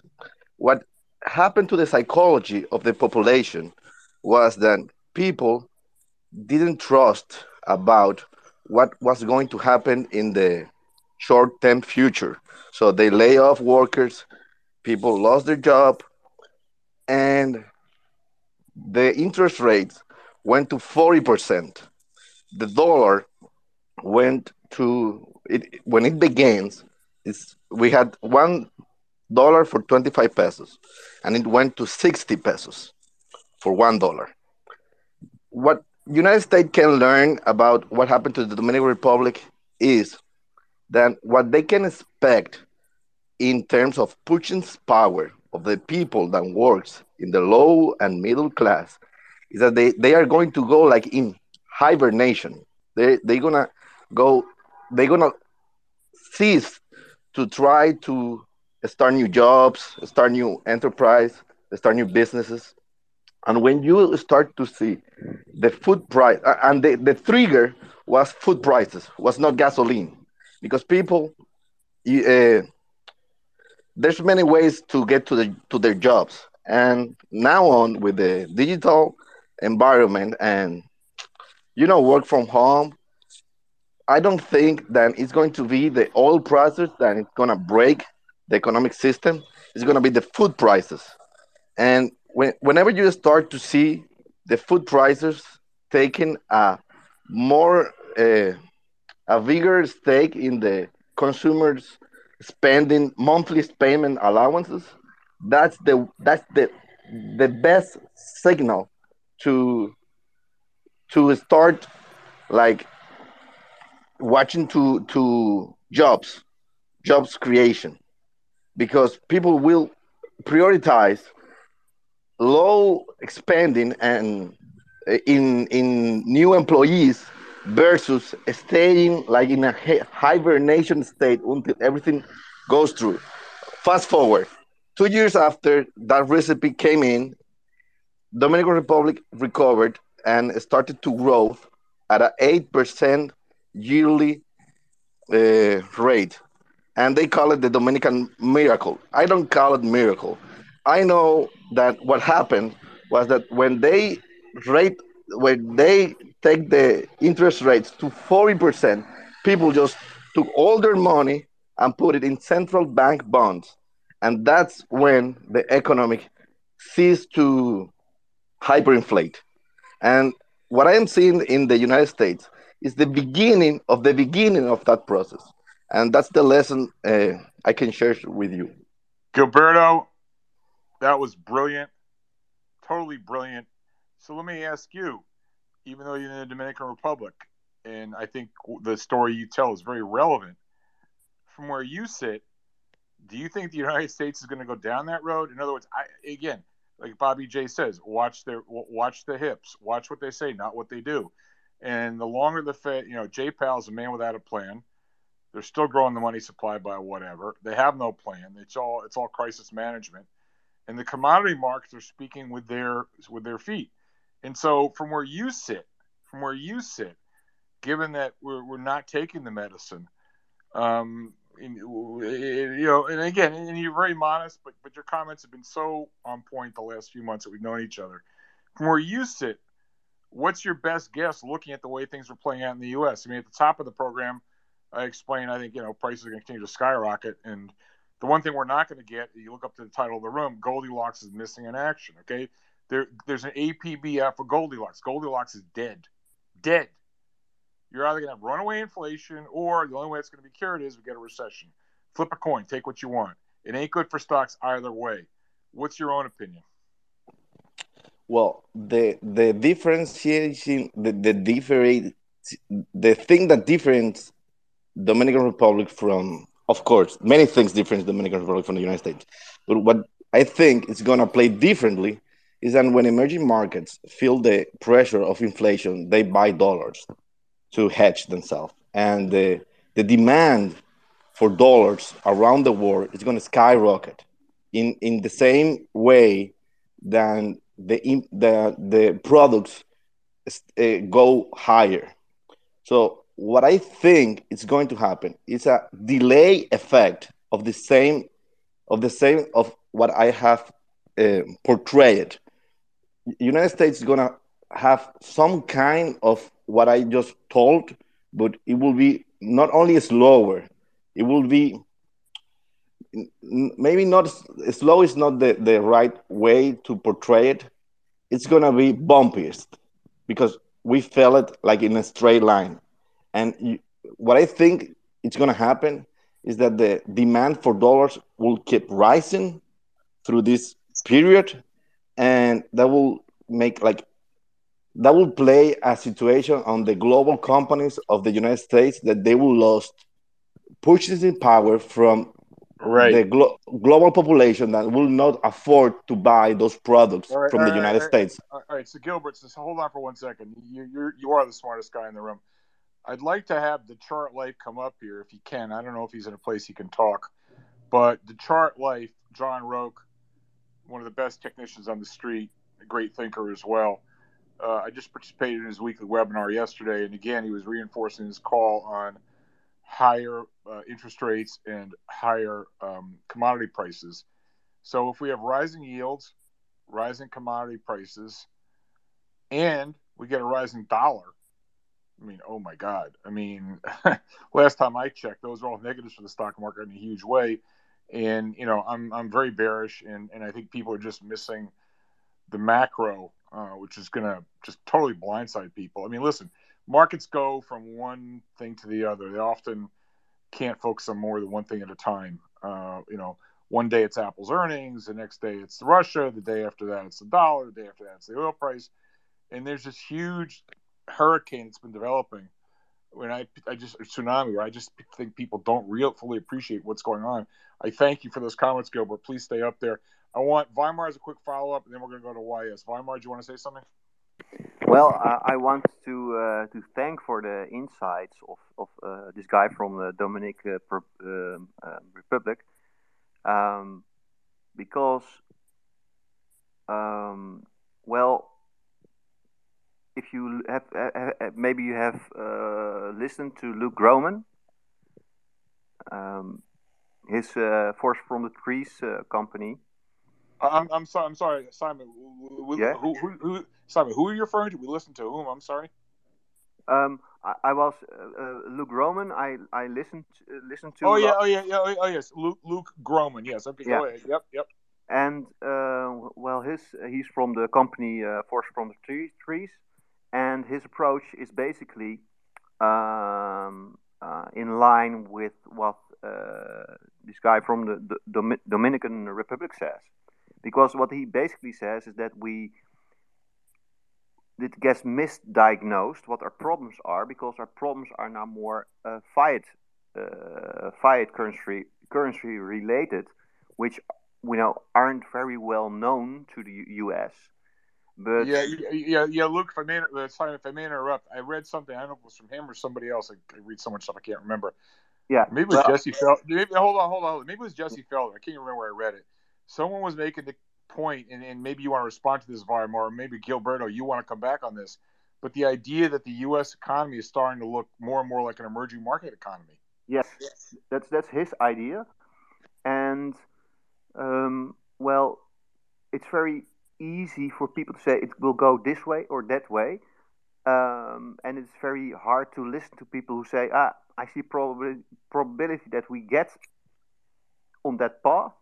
And then the Fed will respond and politicians will respond, which typically economists never get because economists always think from theories. And if you look back to financial history, it will inform you that politicians do stupid things that never work, but they do it anyway because it somehow serves their their their their their you know getting elected. So I, I see all kinds of things that might happen that make make it go in another way. But on the long, you know, the long term, I agree with this this path. But I'm, you know, I can't, say, you know, I'm, I'm 100% sure. But I can never say this. So, but I, I have, I think what Luke Roman gets right. But I also see bond guys, you know, saying, yeah, what, what, where, where's the inflation coming from? You know, I don't see it. Yeah, we you, you saw, uh, you know, um, then you get monetary view, you know, uh, you saw the aggregates uh, going uh, zoom, you know, uh, sky high, um, and, and now we have inflation. That's one, one, one way to look at it. The other says, well, and that's Luke's, Luke's point, but there are still people saying, ah, I don't see it, which is that the true uh, interest expenses of the US is now is now going up and the uh, tax innings is going to decline, and that the difference, uh, which used to be borrowed, which costs the US uh, to go from beneath 100 uh, percent uh, debt to GDP to, to 130 percent of the, uh, debt to GDP, which is called called a debt trap, and what now that there is this um, they don't borrow the difference anymore more, uh, between uh, the gap between uh, true interest interest expensive expenses and the tax innings, but now they print it. They debt monetize it to be more precise. So that's Luke Gromen's perspective, and there is a seed for this kind of emerging market uh, way in managing money um, namely that you don't have many options and only have hard choices left. Well, I think, I think if it's not, if you can see it right now, you can see it happening, because the problem is that hard choices are refused, and hard choices. Yeah, yeah, no, no, Weimar, hundred percent. Yeah, no, Weimar, I want to interrupt. I want to interrupt. You know, yes, of course, politics, the politicians will never make hard choices, and that's the yeah, way it exactly. rolls. So, so, exactly. so, so the the markets have to have to act. All right. Let, exactly. Let's bring, someone, let's bring someone else in the conversation. Yeah, of course. YS, yeah. yeah, YS. Good to good to see you again, my friend. What's up, YS? Are you there? YS. Hi, George. Yes, I'm here. So, a couple of comments, and I have a question for Mount Gox. I wanted to kind of bring the conversation a little bit back towards uh, the Dunning Kruger effect. So, first is his friend who went to Russia. It's spot on. One thing about anyone in Eastern Europe and Russia is that the people that have been so broken and demoralized for generations that there's this DNA generational memory to be a cynical person who only operates short term. So I was always surprised coming to the West how people over here think of Putin as some kind of genius playing 4D chess. Uh, he is not. I mean, maybe in one particular narrow aspect where he's the top dog over there, yeah, maybe fine. But if he was really that smart, would Russia really, with all the endowment of resources and people, been struggling that much for the last 30, 40 years. Uh, they're completely dependent on technology from the West. They consume, all the people who make any kind of money there consume imported goods. Uh, if it wasn't for gas and oil and maybe gold and diamonds, they wouldn't have much. The demographics are terrible. This is again a reflection from their cynicism. They have one of the highest al- alcoholism rates. Uh, they're losing population. Anyone who's offered a visa to immigrate will probably do so the United States can end this conflict probably by offering people who can be vetted and pass a security check visa to go to Texas or really anywhere else. So they, they're operating from a very weak position. And I think that's part of the motivation behind Putin acting now, because if not now, when? His choices are not great now, but they're only getting worse. Um, so that's just an observation when, when, it comes to that. And I think that's part of the reason why they're struggling so much with the war, because the Ukrainians are defending their own territory and they have the morale to do it. The Russians are doing that because Putin told them to. Um, there was a story yesterday, very revealing, how um, a group of army men basically killed their own leader, ran them over with a tank because they were upset about how the war has been conducted and how many of their fellow um, army men have been uh, sacrificed. Um, so that, that, that, that's when it comes to that. Um, about the Dunning Kruger, I, I, think it's it's fascinating because I think our financial market currently, with giving democratized access to people, it, it's kind of reinventing what happened with social media. And even before that, if you think about the, the, the printing press, what happened initially when the printing press was invented, it's not that everyone all of a sudden became well educated and all this bliss and knowledge got spread out. No, it started a hundred year bloody war because now everyone had an opinion, everyone could express it. There was chaos. Ultimately, that worked out great. And I think the same thing is being recreated now with AMC and GME and Bitcoin and all that through apps like Robinhood and people feeling the need willy nilly that the only way to stay ahead and, and cling on to middle class is to become an investor. Um, yeah, and it's it's like the Dunning Kruger effect. That was like the late '90s that came out, but it's actually, sorry, an older idea which has been there for hundreds of years. Darwin said that the more ignorant you were, the more confident you were. No, absolutely, and, and, and this. But let me but let me ask you this. saying it for centuries. People have been no, no. saying this for centuries. I'm not saying it's a, it's a flawed idea, but let me ask no, you this. That's, just an added comment. That's why. Okay, thank you, thank you, Melgas. Let, let me ask you this. Well, first of all, it, it makes a little bit of perverse rationality, right? So the, the the less you know, the more it kind of makes sense. The more you know, the world is complex and messy, right? So of course you're going to be more confident the fewer data points you have. Two points make a line. Four scattered points make nothing, right? Unless they, they, they line up nicely. So and the other thing is that people falsify preferences. There's a good academic paper in a book by uh, uh, Timur Kuran, who basically was looking at the Soviet Union and, and the revolutions 1890, and he was talking about people's uh, falsified preferences. So people falsify their preferences out loud based on social pressure, and then you don't really know underneath how many people are very close to flipping a switch. And if there's some kind of social coordination mechanism all of a sudden you see a revolution whereas before none was uh, apparent right? So many people were surprised when the berlin wall fell and that's exactly what happened. People were like well how did how did that happen? No one realized how fragile the system was. So a lot of those dunning-kruger people um, they invest in assets that are very reflexive right? Like the stock market has been untethered from fundamentals um, even more so with, with bitcoin so of course they're trying to proselytize because it's a reflexive market. The more people they can convince, the more people buy, and the higher the price. So there's a perverse rationality in in them not wanting more information and actively trying to shut down information that goes against their the credo, right? Because that's how they. Re- free instance yesterday, they tried to, you know, allege all kind of criminal stuff that he done because he said something they didn't like. Exactly, it goes to it's character like assassinations it goes to character assassination and and uh, and they go to ad hominem attacks precisely for that reason.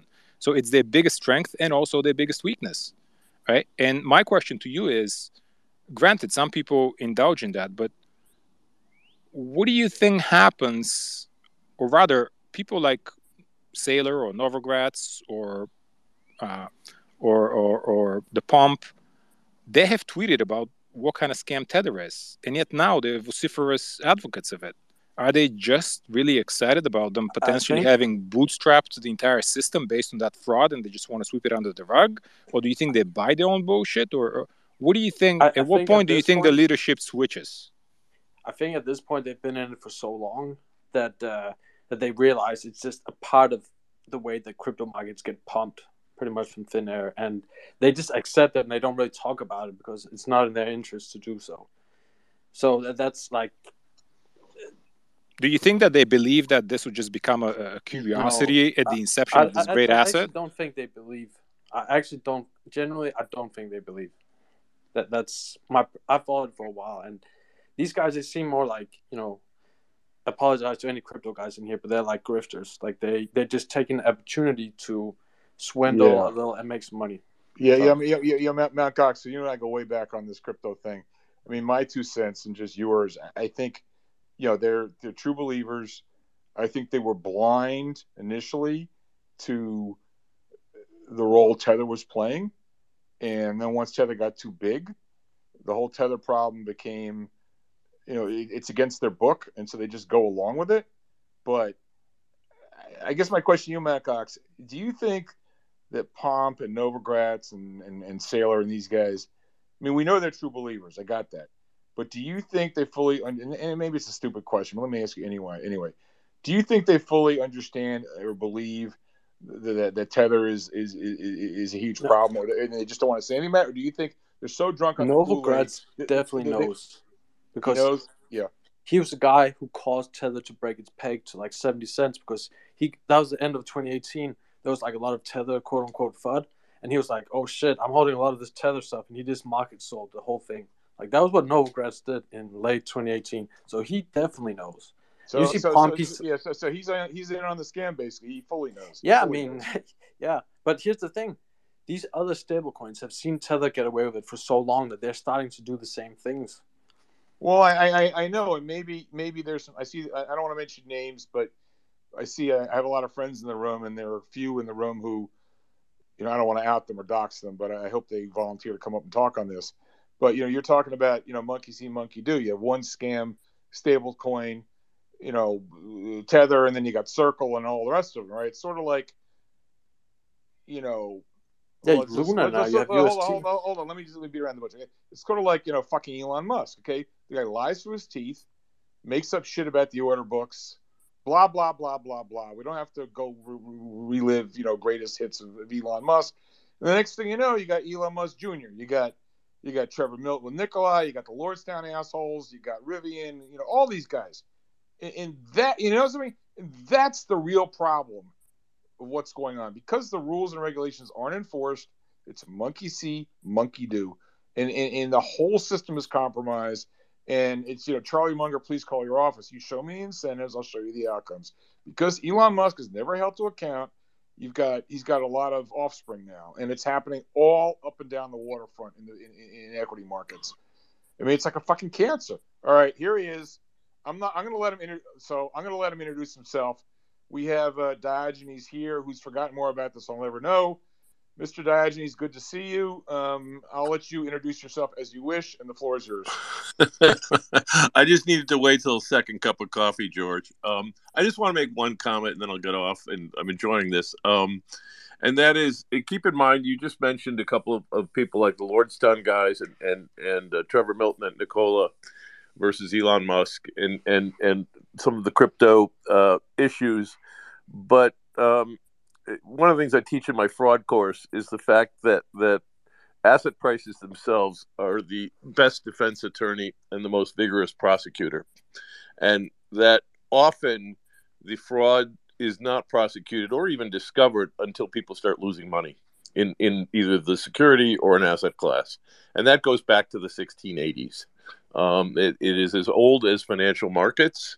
When people are making money, all of this stuff is generally overlooked um, stock price, bro, again is about 300 years old, and uh, and and it isn't until that that really people begin to look at their files and understand why we're in this. Uh, we're losing our uh, money, and then when the obvious illegality comes back up to the fore, uh, they they scream politically to the authorities to do something.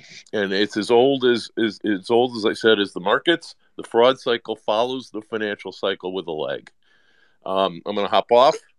Uh, yeah, look, uh, can I ask one follow up before you run? Where are we in that cycle right now? Are we in the seventh inning, eighth inning, or an extra innings, or you have no clue?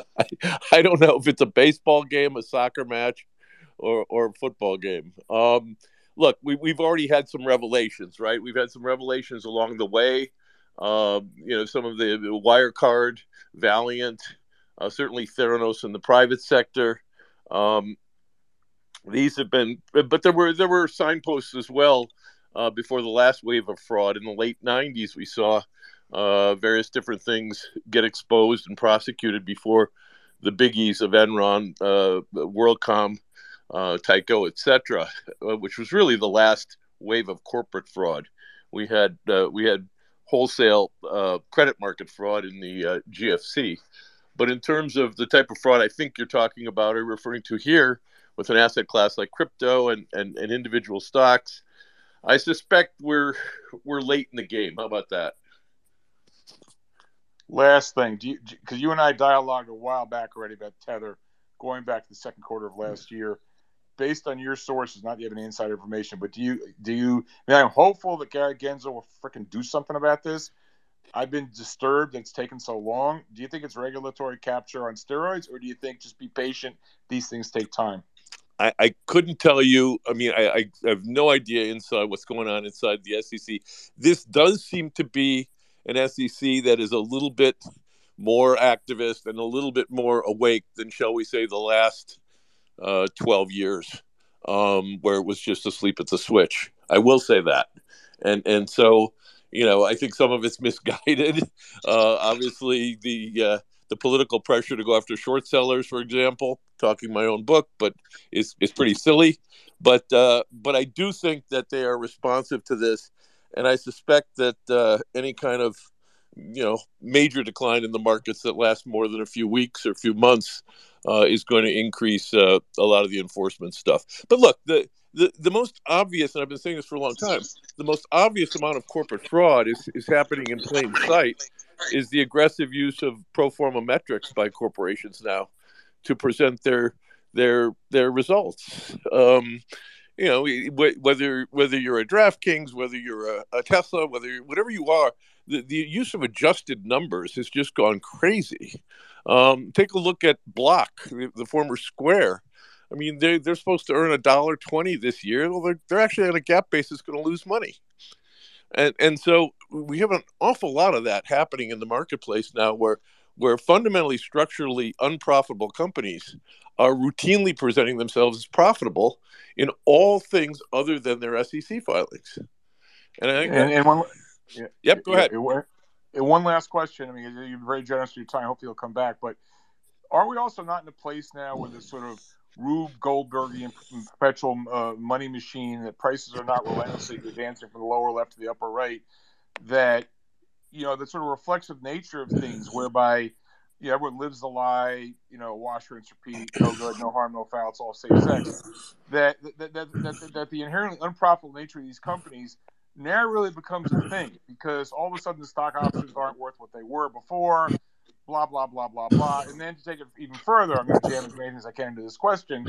When you look at things like SoftBank, where, you know, left hand side of the balance sheet's a bunch of unprofitable garbage with Alibaba and ARM thrown in, and the right hand side of the balance sheet's a bunch of debt and equity, and now all of a sudden SoftBank's looking inwards because wait a second. I mean, actually, Masasan is the Aubrey McClendon of this cycle, all right?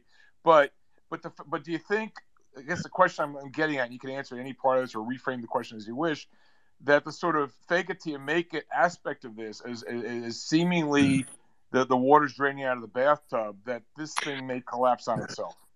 Well, I, will I'll just add one other one other factor that people kind of forget, and what kind of ended, and, and I think the meme stock. My own view is the meme stock run of, of last January, and then there was an echo again in uh, in May June, and then even a a third echo uh, in October, and then now we've had another one, and each of them are a little bit less less uh, frothy. But the thing that really ended ended all of this from a from a I would say basically either rate of change or breadth point of view was supply. Um, in February of last year, we had three billion dollars of night of SPACs being funded. That was equivalent to the 100% of the entire U.S. savings rate in February of 2021 was going into SPACs, and and and of course massive IPOs. Um, you know, Bloomberg's telling us that they're getting ready to gear that up with this last rally. Um, you know, couple that with secondaries and all of the share-based comp that that tech execs have gotten in the last three years. Um, I suspect that that you know the markets themselves are going to kind of work, and uh, th- that in in the junk that's rallying, people aren't going to wait as long as they did before to uh, to register more shares or do more secondaries. Uh, or bring bring more IPOs. That's the way it's always been. Hey Jim, you and I are both old enough to remember when you know, March of 2000, where were you? Morgan Stanley Tech and Telco Conference in Manhattan. I mean, I mean, it's it's always supply that does it. It's always freaking supply. So I think you're right. You're 100 percent right. No, that that uh, thanks, George. But uh, again, it, it, usually it, it is supply that that gets these things finally, and and you know, no amount of meme stock thing or whatever can can offset the fact uh, that that uh, a GameStop does a billion six offering um, or, or whatever. I mean, if if these people want to buy the paper, the one thing I know is that Wall Street will supply it to them. Perfect. Hey Jim, we'll let you. I hope you had enough caffeine. I hope you come back. This has been great. I just want to let you know I'm, I'm looking at this at this at the at myself at my phone. I just see a sea of bubbles and stars and hearts popping up. So anytime you feel so inclined, maybe you had a, a glass one too many a glass of wine at night or a beer or whatever, feel like mouthing off can, you're always welcome here, my friend. Appreciate it. All right, thanks, George. Have a good weekend, everybody. Perfect, perfect. Hey, George, George, can I ask him a question? Can follow just one one follow up? If, if, if he's staying in the room, that's great. I don't know how long Diogenes wants to hang around, but go go for it. Yeah, I'm still here. Oh, um, so I'm not a uh, I'm, I'm not a finance guy. Um, not not I'm just a retail guy that just invests. But I I work in the industrial manufacturing world, and and the thing with Nikola Sterling, let me let me jump in. So I'm not doxing you. You you said this publicly. Diogenes Sterling works at Parker Hannifin, just so you know. So he's exposed to a lot of the industries that, that you hold near and dear to your heart, yep. including including solar and everything else. So Sterling, go for it. Thanks, George. The one thing I was going to mention is um, coming up in May, uh, May 5th through the 9th in Long Beach is the ACT Expo. It's the basically the clean clean energy show um, uh, for for transportation, battery electric, and hydrogen. There's Nikola's president is actually speaking at that. There's a ton of like folks in the industry that's already very upset that they're presenting. So you're going to have a bunch of engineers that are just going to pick apart their technology. So if you want to take a look at it from an investment, I would key in on that show because either their their technology is going to either work or it's not, and they're going to be there. There's an hour of like just he's presenting. He's a keynote speaker, but then there's also a question period. So I just wanted to point that out. Okay, great, thanks. Yes. Hey, Sterling, let me ask you a question, and, and I don't think our any of our solar mavens are in the room, but uh, I wish Gordon Johnson were here. He's always good, good for barrel laughs. Uh, Sterling, when you from where you sit, looking at all the solar nonsense and, and, and all the clean energy crap, I mean, what's what are you seeing from from from your standpoint? Like a couple things. One, what are you seeing in the alternative energy generally? And then two, more importantly, maybe more interestingly, what I think would be really helpful to the room your company is exposed to a lot of industries across a lot of geographies. And increasingly, we're having supply chain problems. It's not just about things stuck on container ships in the middle of the ocean. It's about, you know, all, all of a sudden, like, like who knew the Ukraine su- supplied 50% of the neon in the world? Like, who knew, right? Whether it's true or not, I don't know. But in a world that's been optimized for, you know, globalized supply chains, and where you're now you know the, the tide's kind of going out on that where we're deglobalizing or what you will or maybe in certain markets where commodities being weaponized this that whatever you know toyota i think there's 30000 parts that goes into a toyota. So if you can't get one of those pieces you got a problem. So from where you sit sterling says you're you're you, you could cut across geographies across industries what are you seeing in this regard in terms of potential for disruption to add a certain amount of economic uncertainty into the into the world economy in a way we've never seen before sterling so, George, this neon gas, I don't think anybody, I don't think a lot of people really saw that coming. Um, I know last two weeks I've learned more about neon gas and trying to find alternatives, but um, Oh no, no, no, no, no, no! Now we're all going to become armchair neon experts. no, so so Sterling. So, but that's that's where you're getting to because like eh, the, the the importance of the neon gas to the semicon industry like it yes it's been there but nobody realized like you said how much of that is being supported by ukraine and that's not something that at the moment there's not a lot of people that have figured out how to find alternates for the neon to be able to be used in a lot of these semicon applications where you have tried and true um, policies and procedures that you're just not going to introduce something to just a, a, as a substitute. And i think that's the part right now where like semicon industries will, will there's a thing called they'll they'll accept the the substitute like product if you can prove uh, fit form and function and stuff doesn't change. However when you're dealing with a gas that doesn't necessarily mean it's the same thing as a component or, or things like that. So I would keep an eye on that i know i am like from from investment because i'm into a lot of uh,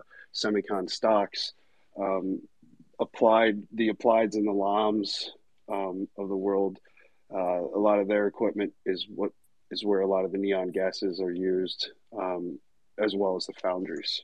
Yeah, Sterling. Let me ask more generally. Could you speak to companies' activity with respect to raising prices? Because I mean, I, I, read the Evercore ISI stuff every week, every week, and they got this survey in there, which it's not are you raising prices? It's a more interesting question which is how do you feel about your ability to raise prices? And for 30 years, that was an irrelevant question. now it's off the charts. I mean, companies basically feel and have an ability have an ability to raise prices, you know, writ large, and it's all being passed through. Now, obviously, you want to be a price taker, not a price. You want to be a price maker, not a price taker. So, could you? And if you're not, you got you got you have problems, you know, with with margins. So, what are you seeing with respect to pricing? Whether you want to talk about your customers or you want to talk about Parker Hannifin, or if you don't, you want to talk about your competitors but could you speak to the pricing um, uh, environment and also what you perceive to be the ability of, of, of, your customers to be able to pass on higher prices? So, George, they're not. we're all pretty much doing it. Um, they're not price increases; there are surcharges, and you have to pass. Oh, I feel better now. It's a surcharge. it's a surcharge, and in order to, you know, it's it's it's unprecedented times, right? That's where we keep you keep repeating yourself. Unprecedented times, we have to pass on these surcharges. Ster- right? Sterling, next thing I know, you're going to tell me these are transitory surcharges. Go on. no, but it's it's almost like oh, you don't want to accept your you, you don't want to accept the surcharge. Well, co- well, this person's demand over here, they can fulfill it. So, what do you want to do? And you know, you know how many people are accepting these surcharges? A lot. Hundred percent. Hundred percent. How many? How many? I, I don't want to say there. I'll just say it's more than half that of what my interaction is and what I my friends in other industries within the industrial segment, upstream as well as downstream. Even the even the I have a lot of friends in the resin material who are doing the same thing. It's just like, hey, it's a it's a six percent surcharge, throwing out a number, ten percent surcharge, depending upon the material. But you need it to supply it to, you know, the the customers that the Parker Hannifins and the Eatons of the world and the Rockwells of the world are selling to. You know, a lot of names that we've talked about in the this. You know, your your your favorite guy, Elon. His products are all being touched by all of us. So, if that so, kind of gives you some insight. Yeah, I get it. All right, so hold that right there, Sterling. Hey, hey, John Rook, are you there? John Rook? The chart life. I don't know if he's there or not. All right. So Sterling, hold that. Maybe he'll come back. So I just want to get a couple. Uh, Gilbert, you have a follow up question, Gilbert? Gilberto, go for it. Uh, George, I sent you a DM. I wanted to post something in the nest. I think it will be very enlightening about what I was talking about. It's one page of the final report of the International Monetary Fund about how they manage the situation of inflation in, in this tiny economy, but, but very representative. And if you can help me to post it because I can't do it, I send it to you by DM. Yeah, you know what? I'm gonna, I'm gonna send it to Matt Cox. I'll get him to do it. Appreciate that. Hey, hey, Jackson, do you have something to say, Jackson? What's up, Jackson? Jackson. Yeah, I up? think I'm here. I think the overall sentiment, I love these rooms. So grateful to be a part of them.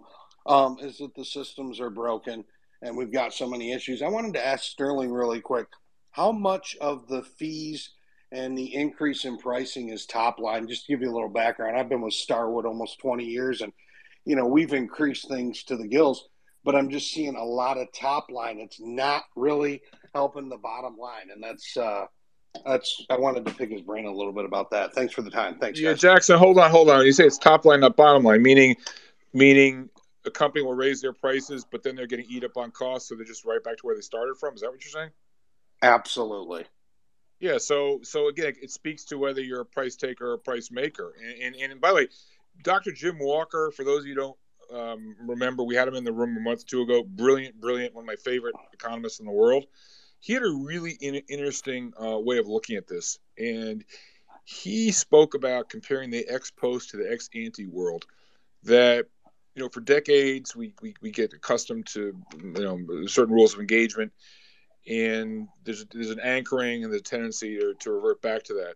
But we've had this incredible shock, and in the ex post world, things are changing. They've changed, but they're still changing, and we don't really know what the what the contours of the ex post world will look like. And he said for many companies, this goes to your question, Jackson. They don't even know if they're making really making any money. You know, they're increasing their costs are going up. They're increasing their prices and then you have the whole issue. He brought in the whole concept. He, he was really interesting. He spoke about how he started his career, I think, as an auditor uh, back in the '70s. And and and and, and uh, Jim is one of the few guys in the room that could, could relate to this because he's got as much gray hair as I do. There's this whole thing of LIFO versus FIFO accounting, and for uh, you know decades nobody's really cared about because we've been in this great moderation, um, you know, for the for the last four decades. Well, all of a sudden, you know, whether using LIFO or FIFO or you know, can you replace your your cost of goods sold, your raw material inventories at the same price now if you have to go buy it in the open market? I mean, we just don't know. And so Jim Walker's point was he said companies don't really know whether they're profitable, depending on how you account for it, and we don't know where this is really going to settle out. So I, I, just want to pour gasoline on your fire, no pun intended. But Sterling, you know, maybe, if you're still there, maybe you could speak to that because you know it, I think Jackson's point, people just raising prices because they got to keep their head above water. But you know, again, it, it's Wayne Gretzky. Please call your office. Go to where the puck is going, not where it is. And so I, I, just think it's sort of like musical chairs, and, and, and we don't just know right now. So Sterling, can you can you speak to that in terms of how it's uh, uh, this type of phenomena is impacting companies' planning and thinking, and, and how you're supposed to, to, to conduct yourself in an environment like this? So yeah, so I can tell you what we've done. Um, so I came up through. I started outside sales, but I really came up um, through the product management side, business development and what Parker has done over the last like three to five, well, let's say uh, pre-COVID, two years prior to pre-COVID, there was a big push for a lot of product managers to go through um, Six Sigma Lean. So, like even myself, like I'm Greenbelt certified to be able to, as you're going through the sales cycle process, be able to apply a lot of those so you can help that bottom line number to avoid a lot of these top line type of increases so that way you have a lot more control of your costs. So the days of like the sales and manufacturing butting heads over this and that it's more uh, those happen but it's more like the conversations like this is why you have to go give them an x percent increase versus the old days of here's your increase pass it on if you want to get your customer products so I, i've seen a lot of that um, which is tried to minimize some of the increases, but you've had to pass the increases on as they come. You can't account for, you know, the freight companies giving you fuel surcharges to ship your products from all of like you know the 32 warehouses we have around the, the country. So does I don't, I don't know if that helps answer your guys' questions. Absolutely, brother. Same thing. Um, because my example is I'm using, you know, we're getting double sometimes triple a room rate at the hotel, but it isn't showing up on the bottom line, George, because as I said, everything else has increased. And as he just alluded to, you know, you've got all these little backdoor fees, etc. So everybody thinks that you're booming, but you're really not. Right. You, you know, you know, it's mind boggling to hear you say it, but I can believe it. And I want to ask you, so recently, and maybe Jim or anybody else can weigh in on this, the amount of price gouging that's taking place. I mean, just anecdotes. I don't want to get caught up in anecdotes, but when you have trend uniformity from multiple sources, it is interesting. So whether it's hearing from my friends who went down to St. Bart's, who normally would, would say, yeah, you know, your. Bart's is expensive. It's kind of New York prices, blah, blah, blah. They reported back to me this year, it was like twice New York prices. And in particular, one of my friends who doesn't drink goes out for dinner, dinner for two, no drinks. St. Bart's, two fifty to five hundred bucks a night. He reports the the hotel down there. I forget the name of it. I can't remember it's Eden Rock or what it is. The hotel everyone goes to. Normally eight hundred bucks a night, three thousand bucks a night. I hear reports from Aspen, Little Nell, same thing. My brother owns a place up in Vermont. Used to get like you know a grand for a couple nights, three grand for a couple nights. And so the, there's there's this you know pent up uh, spending, savings, call it whatever you want, people at the highest end of the socioeconomic strata have money to burn and price is no object. So revenge shopping, revenge consumption, call it whatever you want. But then for the 40% of the of, of, of the society, it's living paycheck to paycheck. Good luck. You know, it's it's like they're getting absolutely destroyed. So, Jackson, could you speak a little bit to? I mean, it's hard to imagine when you double or triple your prices that it doesn't show up in the bottom line. Could you could you speak to that a little bit more? Absolutely. I mean, in Miami, it's just absolutely off the chain. Chain, and I do feel like Miami's a super bubble right now. I know everybody loves it. I've been back and forth for 20 years, but you know, it's just it's there's a lot of crypto. There's a lot of scammy. Um, I call it fake money that's out blowing it up every night at the clubs and you know spending these rates for the hotel. But where we're not getting it, George, believe it or not, is because if I have and I'm not in operations. I'm at I'm at Starwood Property Trust, but just still see the numbers. you know, you can't have a housekeeper call off because there is nobody to call in. So there's that, you know, the the comp line increases because of things not being as good. So yeah, I mean, it's just it's an ultimate trick bag, and I just uh, I wonder how it all plays out. I don't see uh, I don't see any uh, rainbows and uh, sunshine at the end of the tunnel. You know, I'm I with you. And, and go, and we're going to And we are in gouging, and we are gouging. Yeah, yeah, no, no. look- but you're running a business. I mean, if you got hose, I mean, there's, you know, it's a free market economy. People want to pay the price. I mean, I think it's reprehensible and deplorable, but you're not, you're not running a charity. I mean, the answer is that people don't want to pay that, then don't pay it. But um, I just think going back to the earlier part of this room, where we're talking about the, the supply side shock on a lot of commodity areas, and you know, the Fed can't can't drill for more oil, and the Fed can't grow more wheat, and and now it's morphed into the service sector. I mean, I, I just think you know how they think inflation is going to be two point six percent next year, whatever their forecast is. Like, I don't, I don't get it. To put it charitably, right I could use some four-letter words. I'd rather not. So, I mean, you're just pouring gasoline on the fire. Stay there, Jackson. Really love your insights. I want to go to O'Hare and then uh, internet philosopher who I loved his tweet this morning. Oh, here, my friend, good to see you. What's up? Hey, good morning, George. Good morning, guys. Fantastic to hear uh, Jim on this uh, Spaces. Had a couple, just a, a couple quick ones for Jim, if I could. Uh, he talked about uh, the kind of the res- resurgence of the pro forma uh, numbers, and you know, one of the things that kind of we've noticed over the last few years is that that, that has been a kind of a, it's it's been kind of um, increasing. It's it's it's kind of been um, how do I say like 10 years ago, for instance, we kind of went away with it after the GFC, and then it's been steadily increasing for the last few years. And you know, it, it, while a lot of these numbers are not, you know, they're not illegal. It's not illegal, you know, per se to to use pro forma, but it's borderline. A lot of these things are just borderline. It's like what do you It's call legal fraud.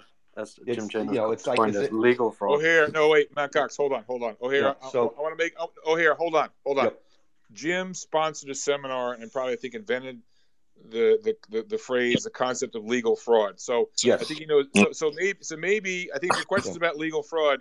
If generally we can make short shrift of this, maybe Yep. Jim could just speak to the concept Yep. of legal fraud. Is that basically your uh, question here?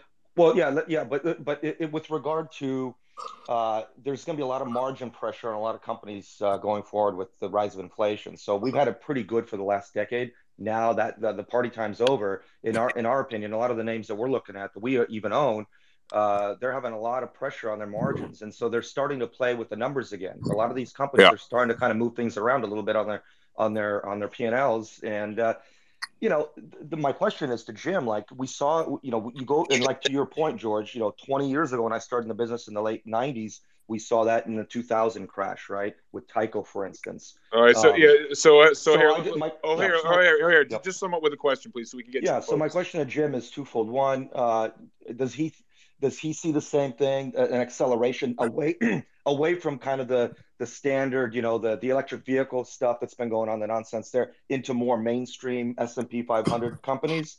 Number one, and number two, um, well, I'll, let- I'll let him answer that because that's pretty loaded. Go Yeah. ahead. Hi guys. Um, so so first of all, let me clarify the term legal fraud, and it's one of the models I teach in my in my uh, uh, fraud class, is from Bethany McLean. That is her concept. She came up with it after Enron, and it, it encapsulates a lot of the fraud that we see today. And and and the concept, just for those of you that don't know, is that uh, legal fraud is a fraud in which every individual action the corporation takes is legal, but yet there's an overall intent to deceive. So, so Enron is the is the great example, right? Because every single deal was vetted by the lawyers and accountants and signed off on by the board, and so Skilling and Lay could say we had this vetted, uh, but yet, as as Fastow has admitted in his uh, post recovery speaking tour, he said, yeah, the overall intent was to deceive investors. And so it's why prosecuting fraud uh, is so difficult on an episodic basis in order to, to, to nail someone. And, and it's why almost always you do not see uh, modern companies prosecuted for accounting fraud because they get everything vetted. Um, but the overall pattern within the broader concept can be to, to deceive. And that's why I've been railing against the pro formas, because the pro formas can be massively deceptive. And you know, take again my friends at DraftKings. You know, Jason Robins and I, as I say, my BFF. Um, but share share based comp was roughly fifty percent of their revenue last year. Let me repeat that. Share based comp was roughly fifty percent of their revenue last year. They are guiding long term to thirty percent adjusted EBITDA margins for their for their betting business. That excludes share based comp. so take your and, pick. and, and, no, Jim has not been drinking. Okay, this I mean, is insanity. And, and so, so my, my point is, if that's if those are your definitions, and and then so so CNBC remember ever comes out and says, well, they're they're they're guiding to profitability in 2025. Well, except for the fact that they'll probably lose about a half a billion dollars. So Jim, J- Jim, on that note, that's exactly right. So my so, so you're going right to the heart of my question, which is this kind of shit can go on for a lot longer than we all expect. I mean, it's been going on for a long time. It can go on for a long, a lot more, a lot longer. And and the reason is right because as long as investors are willing to accept these numbers as as you know the you know as as factual, right, as the way to do well, it. there's a there's there a, is no fraud, but right? there's Unless a bigger explicit. But there's a bigger problem. Let's get to the let's get to the just to talk about share based comp. You're actually paying your employees are getting, you know, 30, 40, 50% of their comp in the form of shares and RSUs. Right. And if that stock doesn't keep going up, you actually have the problem of having to issue more and more shares for any given amount of SBC. And the, the virtuous cycle becomes uh, the virtuous circle becomes a vicious cycle on the way back down. You get massive Well, dilution. And and that's what that's what earlier, that's what and to- derailed it in the post.com era. That's right. And the no, and what you said very at the very at the very top, which is critical, is that it all works well until the stock prices start to go down, right? So while they're rising, no one gives a shit. It's like everybody's looking the other Yeah, way. well, uh, here we, we we we agree. We I don't know how long we've been there. We spoke about the thing a little bit earlier. Total hundred percent O'Hare, hundred percent. So you just stay there O'Hare because because this is great having you in, in, in, in, in the room with all these other smart guys. L- l- l- Let's let's go to Internet Philosopher. I can't remember what the great tweet was you put in there this morning, Internet Philosopher, but I've been following you now. Loved what you said, Internet Philosopher. Please unmute yourself. The floor is yours. Thank you, uh, George. Thank you for paying me the compliments. It's heartwarming. Uh, I see we got both Socrates and Diogenes on stage now, so in the real world, this would not end well. But, uh, I think we're seeing inflation right now in the United States, and uh, a lot of people have brought up the fact that you obviously have price makers and price takers. And interestingly, we're seeing Sterling and Jackson, Jackson in two very different businesses with two very different price elasticities towards their clients. And I think who ends up footing the bill for inflation is is very dependent on you know how elastic demand is to price movements. Where we are seeing Jackson in you know the service industry, where if you increase prices, you're going to see a very sharp decline in demand very quickly. They have to pick up more of the inflation bill than Sterling has to, uh, where he kind of puts a bullshit surcharge on his product and and you know uh, keeps on going. So these are one of the sort of double-edged swords with inflation. And what I think is going to happen is we're seeing a lot of these speculative tech companies who's they're not making any return on their equity. Uh, they are bloating their balance sheet because obviously uh, more stuff they own, the more they're worth, right? Cash flow doesn't matter. So what I think we're going to see with higher inflation is a larger focus on return on equity directly. And with a lot of companies, especially in the United States, running their policies around buybacks as opposed to paying out dividends, um, that can create a very vicious circle because the bought back shares obviously end up as equity in the balance sheet. And that equity goes to solidity, which again they can use to finance the business. So they can lend more money. And with low interest rates, they can lend more money than they reasonably, sustainably should be able to. So when in, uh, inflation increases and puts real uh, financial pressure on these businesses, they're going to uh, start to have, seek liquidity. And if they their stocks for some reason tanks, let's just say, for example, Tesla has a massive accounting fraud and goes to zero. That's 1.92% of the S&P 500. That would drag the index down by about 25% in a day, meaning that all these companies would essentially lose 25% of whatever you know their own shares are as equity on the balance sheet which could trigger margin calls from their banks and thus the evil cycle begins and i think future now if you're looking at inflation and you're looking to invest i think probably getting consumer goods producers and uh, generally the closer you get to you know commodities the less um, elasticity you're going to find uh, in other words you know people producing food are, are generally going to keep producing food even if their cost of goods increase. Uh, so, so I, me personally, I will be moving more towards uh, commodities, not necessarily as an asset, but you know, mining companies, food yeah, producers. No, yeah, yeah, no, you know, hundred percent. It goes back to what we keep talking about. You want to buy price makers, not price takers. You want to be as upstream as you can as possible. Hey, Jim, question for you. Um, just talking again about the scam accounting and the ability to finance, refinance, access markets, value of uh, employee stock options, et cetera, et cetera. Um, I'm sure you saw the news. It came out in the news wire about uh, Coatue. Um, you know, uh, the redemption is only a couple, 250 million, whatever, but they had to hold some back for the privates. Blah blah blah. Um, we saw recently, a few weeks ago, Tiger Global uh, doing a billion dollar issue. What's the matter, guys? Running tight on cash, etc.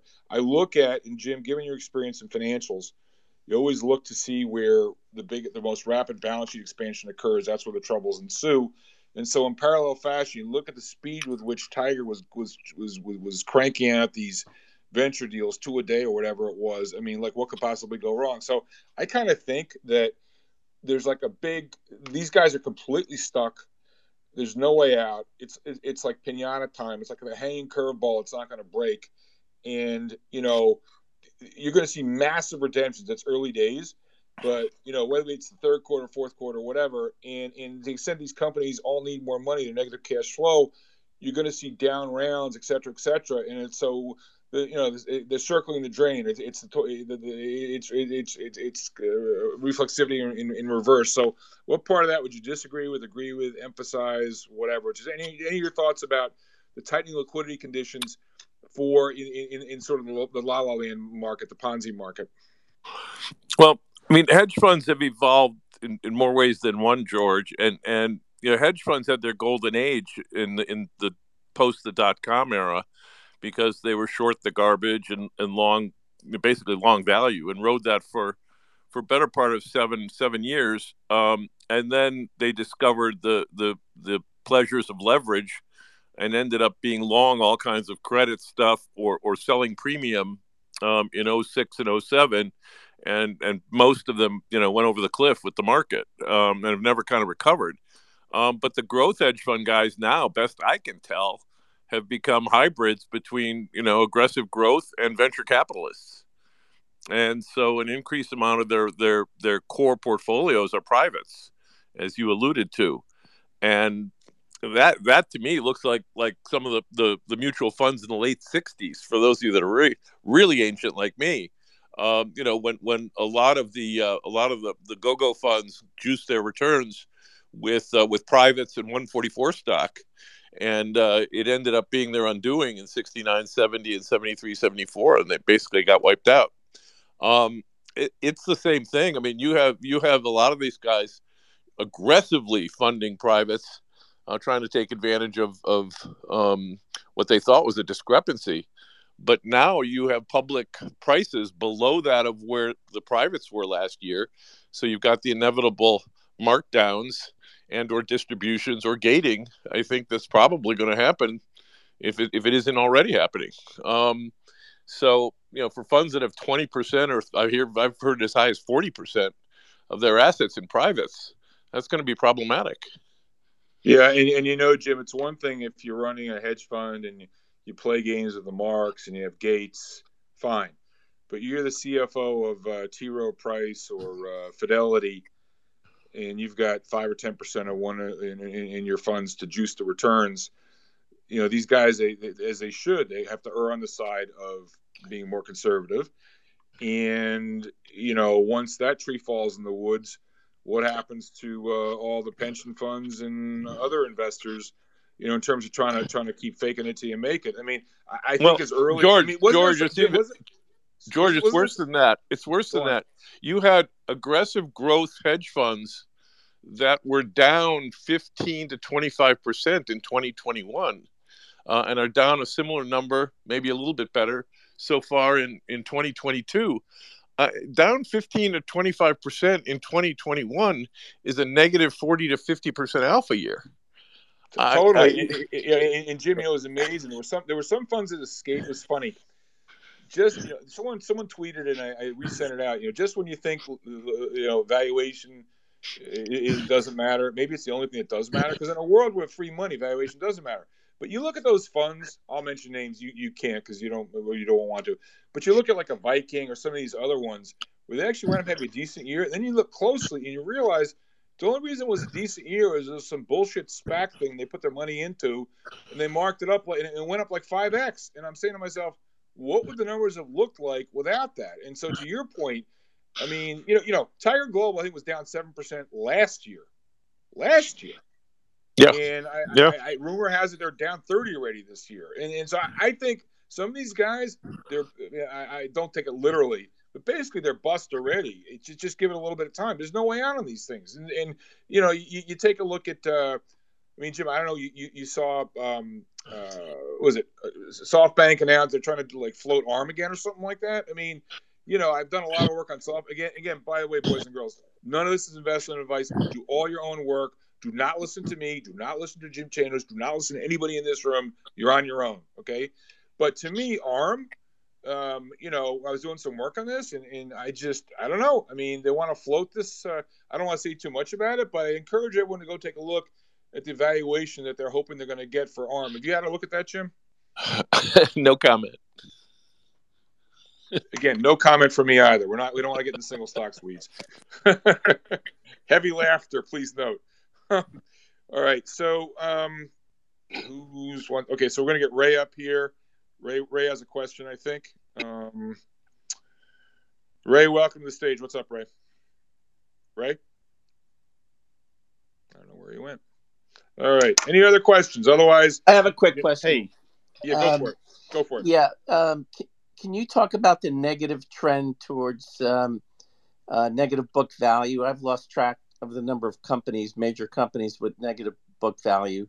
And um, just in following Boeing, for example, uh, there was so much talk uh, about Boeing and um, and you know the value of the franchise, the whole bit, but very little mention that it uh, reached a negative book value of 18 billion. Maybe it's down to negative 14 billion. Do you have any thoughts on on this trend? And um, will it have to reverse at some point?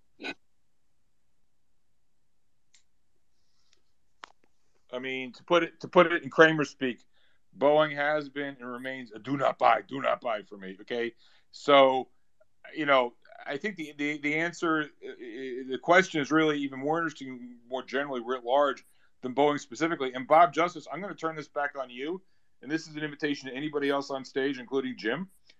You know, I haven't heard this spoken about lately, but a year or two ago, or three years ago, in the midst of all the QE nonsense and banks accumulating more and more uh, uh, fixed income securities in their balance sheets, people do the back of the envelope calculation, the napkin math. Oh, well, if they have X amount of bonds and the bond prices go down by Y percent, it'll wipe out their equity.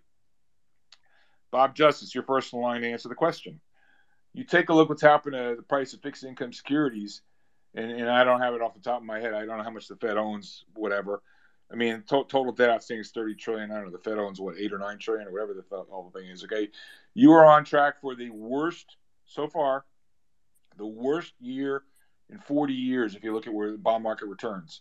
So if you put pencil to paper and start figuring out how much equity, how much has the Fed lost actually? How much has the SNB lost? Um, you know, because I think the SNB's quoted actually, and, and I haven't done the numbers. I'm too lazy. I'll go. I'll go do it eventually. But Bobby J, any thought about the solvency of the central banks? Yeah, I mean, I think that's one of the reasons bank stocks have been trading down. Uh, I think we reached a kind of almost a record high of treasuries being 18% of the total bank's balance sheets because we had very little uh, loan growth for for the bigger banks and almost no loan growth uh, across the industry as a whole. So um, you know, it's not only one year, but this is going to be the first time uh, since 1958, 59 that we had back to back years of uh, fixed income losses. So um, I suspect that, you know, I think across the board, there's been almost um, three trillion in losses in fixed income, or or just say markdown or drawdown, whatever the current term is. And I, I think we'll see that in banks, but we're also going to see that uh, that business of the Fed writing checks to the Treasury re- reverse. But net net, since they're one entity anyway, I don't think they really care. But yeah, you will see um, um, markdowns in the, in yeah, the but, but, but, but, but, Bobby J, more than just the, the bank stocks. I'm speaking now about the central banks. Like, you know, all of a sudden we figure out, well, the Fed just lost a billion dollars. How much capital they had? Or oh, the SNB just lost 500 million dollars. You know, five uh, uh, 500 million dollars. Whatever. Okay. What about the solvency of the central banks? Well, I mean, they don't. I mean, they they print, so you know they um, that's that's not going to be an issue. And you know be, it's a benefit inflation is a benefit to treasury net loss. So if you look at the net position 29 uh, trillion in debt outstanding and you know 8 or 9 is owned by the fed uh, you know they're still they still rather have higher inflation than lower inflation. No no so, we, we agree on that. No no no I, you will not see. You the answer is you will not see uh, i mean you'll see political uh, pressure because now uh, you know it's it's reversing and and uh, and and so far the cost of financing is still pretty still pretty low but i think you know we'll see that going up george and i think yeah, that Bobby, will be the, Bobby, the, the, the, the interest expense is the bigger issue george. Yeah, okay so okay so bobby let's stay with that. The operative term you said so far. So so so again go to where the puck is going not where it is okay let's go to interest expense i had this discussion with somebody else the other day so total debt outstanding so total sorry the total debt outstanding is about 30 trillion. All right. So ceteris paribus, for a one percent increase in uh, rates, you're talking about a 300 billion dollar increase in interest expense for the Correct. government. Um, Correct. I think the weighted average interest rate last year, I looked at this the other day, was something like 1.24 percent last year or something like that. Okay. So we're approaching already the one percent uh, threshold. And if you say, okay, let's say your story and my story about higher rates is true, it's true tax revenues go up because it's non, the economy is nominal. But what's also true, if you were to take rates, say from one, say the government's average cost of debt went from one percent to three percent, that's a two percent hit on thirty trillion to six hundred billion. That's a material amount of money. And you start looking at, you start looking at, especially in the context of, you look at the non, um, you, you, you, look at the at, at the part of government spending which is discretionary because 70% of it's not discretionary. It's interest expense or entitlement, Social Security, whatever. So only 30% of the government uh, uh, budget is uh, discretionary. And so if you start and you say, okay, the government budget is, Bob Klein, could you please mute your speaker? Um, if you say to yourself, okay, the, the government, um, uh, uh, uh, excuse me. Um, yep. Bobby, help me. I'm with you. No, so look, at no, Bobby, getting... Bobby, hold on, hold on. Well, what's the size of the what's the size of the government? What's the size of the, of the budget? Six trillion or something? I've lost track of my my mind scrambled eggs right now. How how big's how big's the budget? Six trillion? Four trillion? I can't even remember. Seven trillion? Wait, hold on. I'm pulling it up right here. Um, or if anybody on stage so what... knows, if anybody on stage knows the answer to the question, how big was the government budget this past year? I want to say it was like I think it's like six trillion. Yeah, you know, yeah, it's a, well, no, maybe it's five because the, the whole economy is about twenty trillion, and normally, but the numbers are all screwed up now. Normally, the government, uh, federal government budget runs about twenty two percent of total um, GDP. So. 22% of 20 trillion is four and a half trillion, but then it was more because of the pandemic, blah, blah, blah. So I don't know if it's like five or six or some number like that. If that's it, Jackson, you know the number? You know the number, Jackson?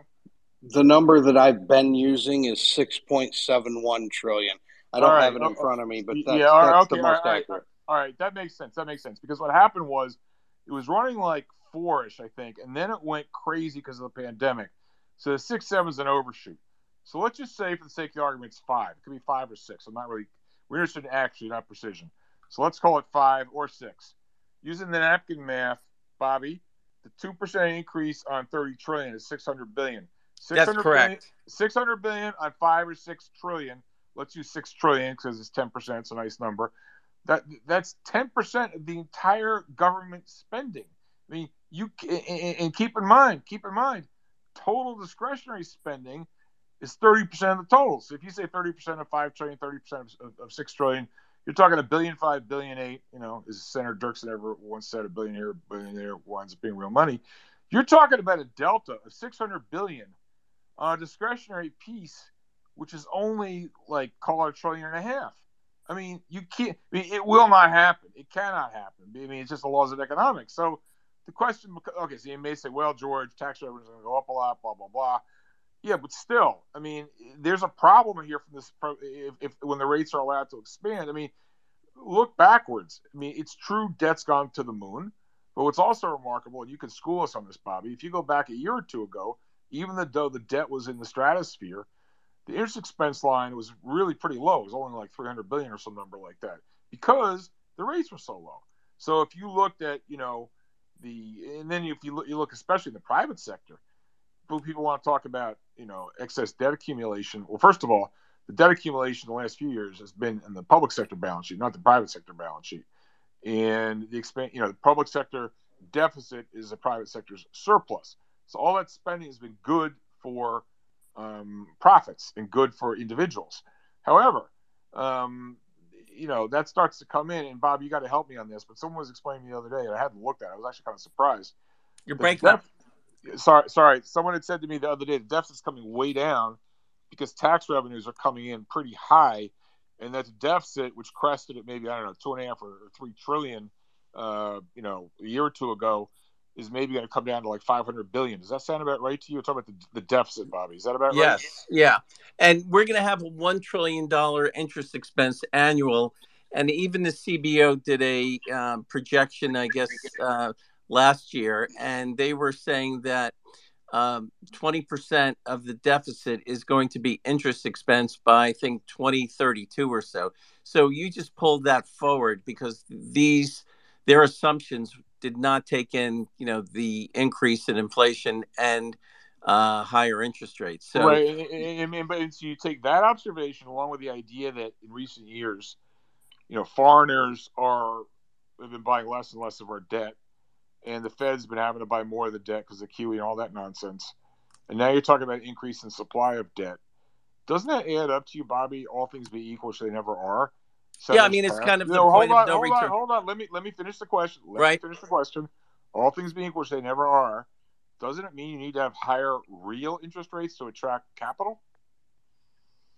Yes, it does. And um, you know the the argument against MMT is the mathematical argument that once you get to a point where the interest expense just overpowers um, tax revenue increases, that's a problem, right? So we can have tax revenue increases going up 10% a year, but if the interest expense is going up uh, 20% a year or 30% a year, once uh, we see these once we see the, the short-term uh, treasury bonds start to roll over because michael howell talks about this all the time. We have a debt refinancing problem george and that's one of his biggest theses right? Or biggest thesis so that's exactly right. 100% all right so now let's go to just a second here. I want to recognize uh, Marathon. Marathon, uh, good to, good to see you again. What's up, my friend? Hey, George. Can you hear me okay? You're good. Great. So I actually I've, I've done a lot of work on these longer term debt debt to GDP uh, uh, impacts, and one of the pieces that I did has just been uh, picked up and used. If you're not if you're not reading David Hay uh, from Evergreen Gavekal's Bubble uh, Bubble 3.0, you really should. It's a really remarkable uh, piece of work. But the work that I did that he is used in that is looking at these 10 year CBO projections uh, and seeing how wrong they've been over the last 10 years, uh, over the previous 10 years, and extrapolating that out to the future. Because again, the current CBO numbers tell you that we're heading towards, you know, something north of 150% GDP at the end of 2030, you know, and close to 300% at the end of 2050. if you just look back at the last 10 years and what the CBO estimated back in 2000 or 2010, we underperformed the GDP growth by about 20% and underestimated the debt by about 18%. So debt is growing faster and GDP is growing slower than those uh, CBO projections.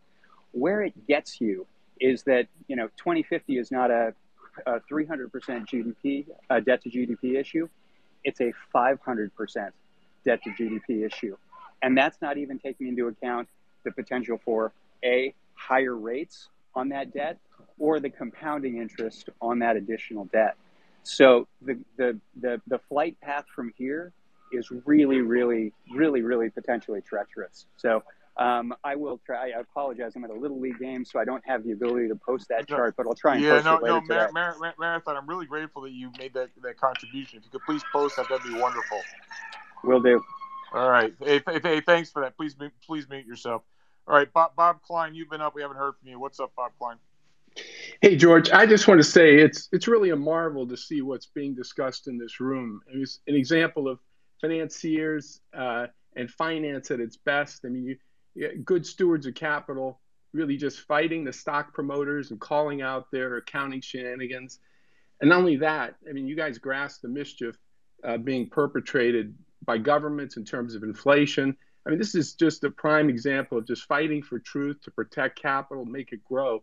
And what we're seeing right now on Wall Street, of course, during these speculative booms, is just the opposite. I mean, you got relentless pumps and cheerleading. So I, I, just want to say, just refreshing to see all the guys on this call pursuing a different approach. Uh, that's that's so, all I got. So, so, yeah, so Bob, I'm really humbled by your by your by, by your compliments. I have a question for you and for everybody else in this room. I'm going to come out of the closet, so to speak. So I have it in my head now. I actually want to up this game.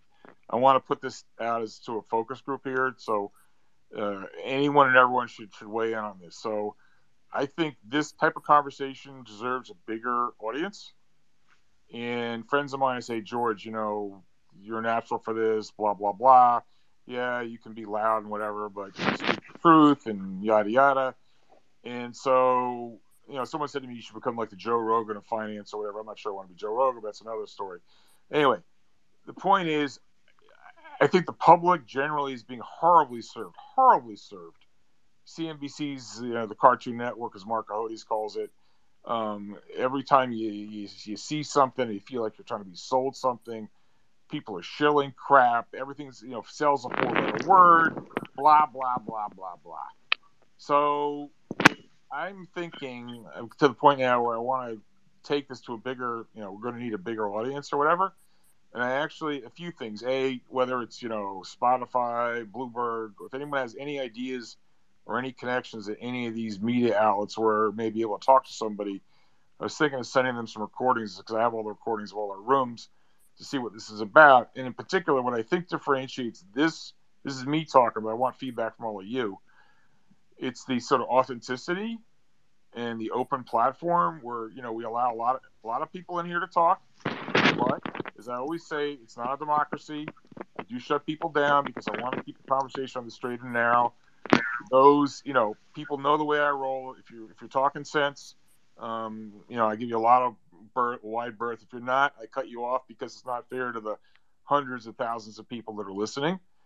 And I also think, you know, what have I learned from 40 years of mistakes? Well, I've learned a lot, and I happen to know a lot of people. I'm able to get them to come in these rooms. And I think we had a bigger stage, they would come on the show because it gives them visibility as well, whether it's Michael Howell or Michael Belkin or Jim Chanos. Just going, I mean, it just blows me away. I sat down the other day and made a list of all the people we've had in here for the last three months. I basically started doing this in, in, in December, and I couldn't believe it. I mean, and it's it, it's just people I know. And I also think it's an obligation. It's funny. I think the older crowd, and I consider myself older, um, has been has, has has been canceled. And I say that not from a political perspective, but actually been canceled by technology because they have not harnessed social media or Twitter or any of this kind of stuff. I mean, I wasn't really much into Twitter until like a year ago. I didn't know what Twitter Spaces was. And to try to get Dennis Gartman, it's hysterical. To try to get Dennis Gartman's like Michael Belkin. Okay, Michael Belkin, who was, who along with Jim Jim uh, Michael Green were two just incredible response in this room. Michael Belkin, you're going to laugh, but but I, would say it to his face. Michael Belkin did not own a cell phone before his Twitter space two weeks ago.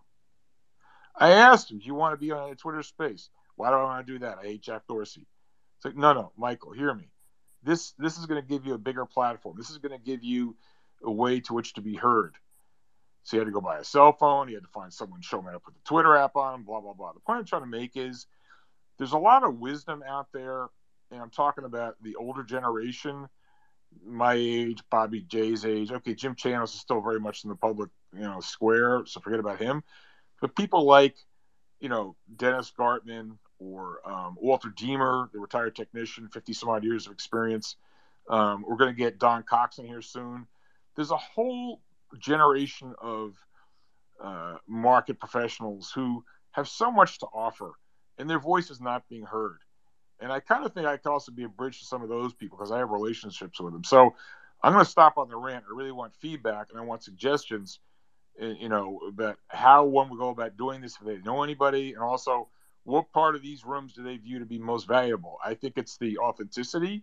I think it, it's it's the raw, unscripted nature of it. These perfectly conducted rooms where they've been sanitized. I think people have there's a feel of artificiality about that.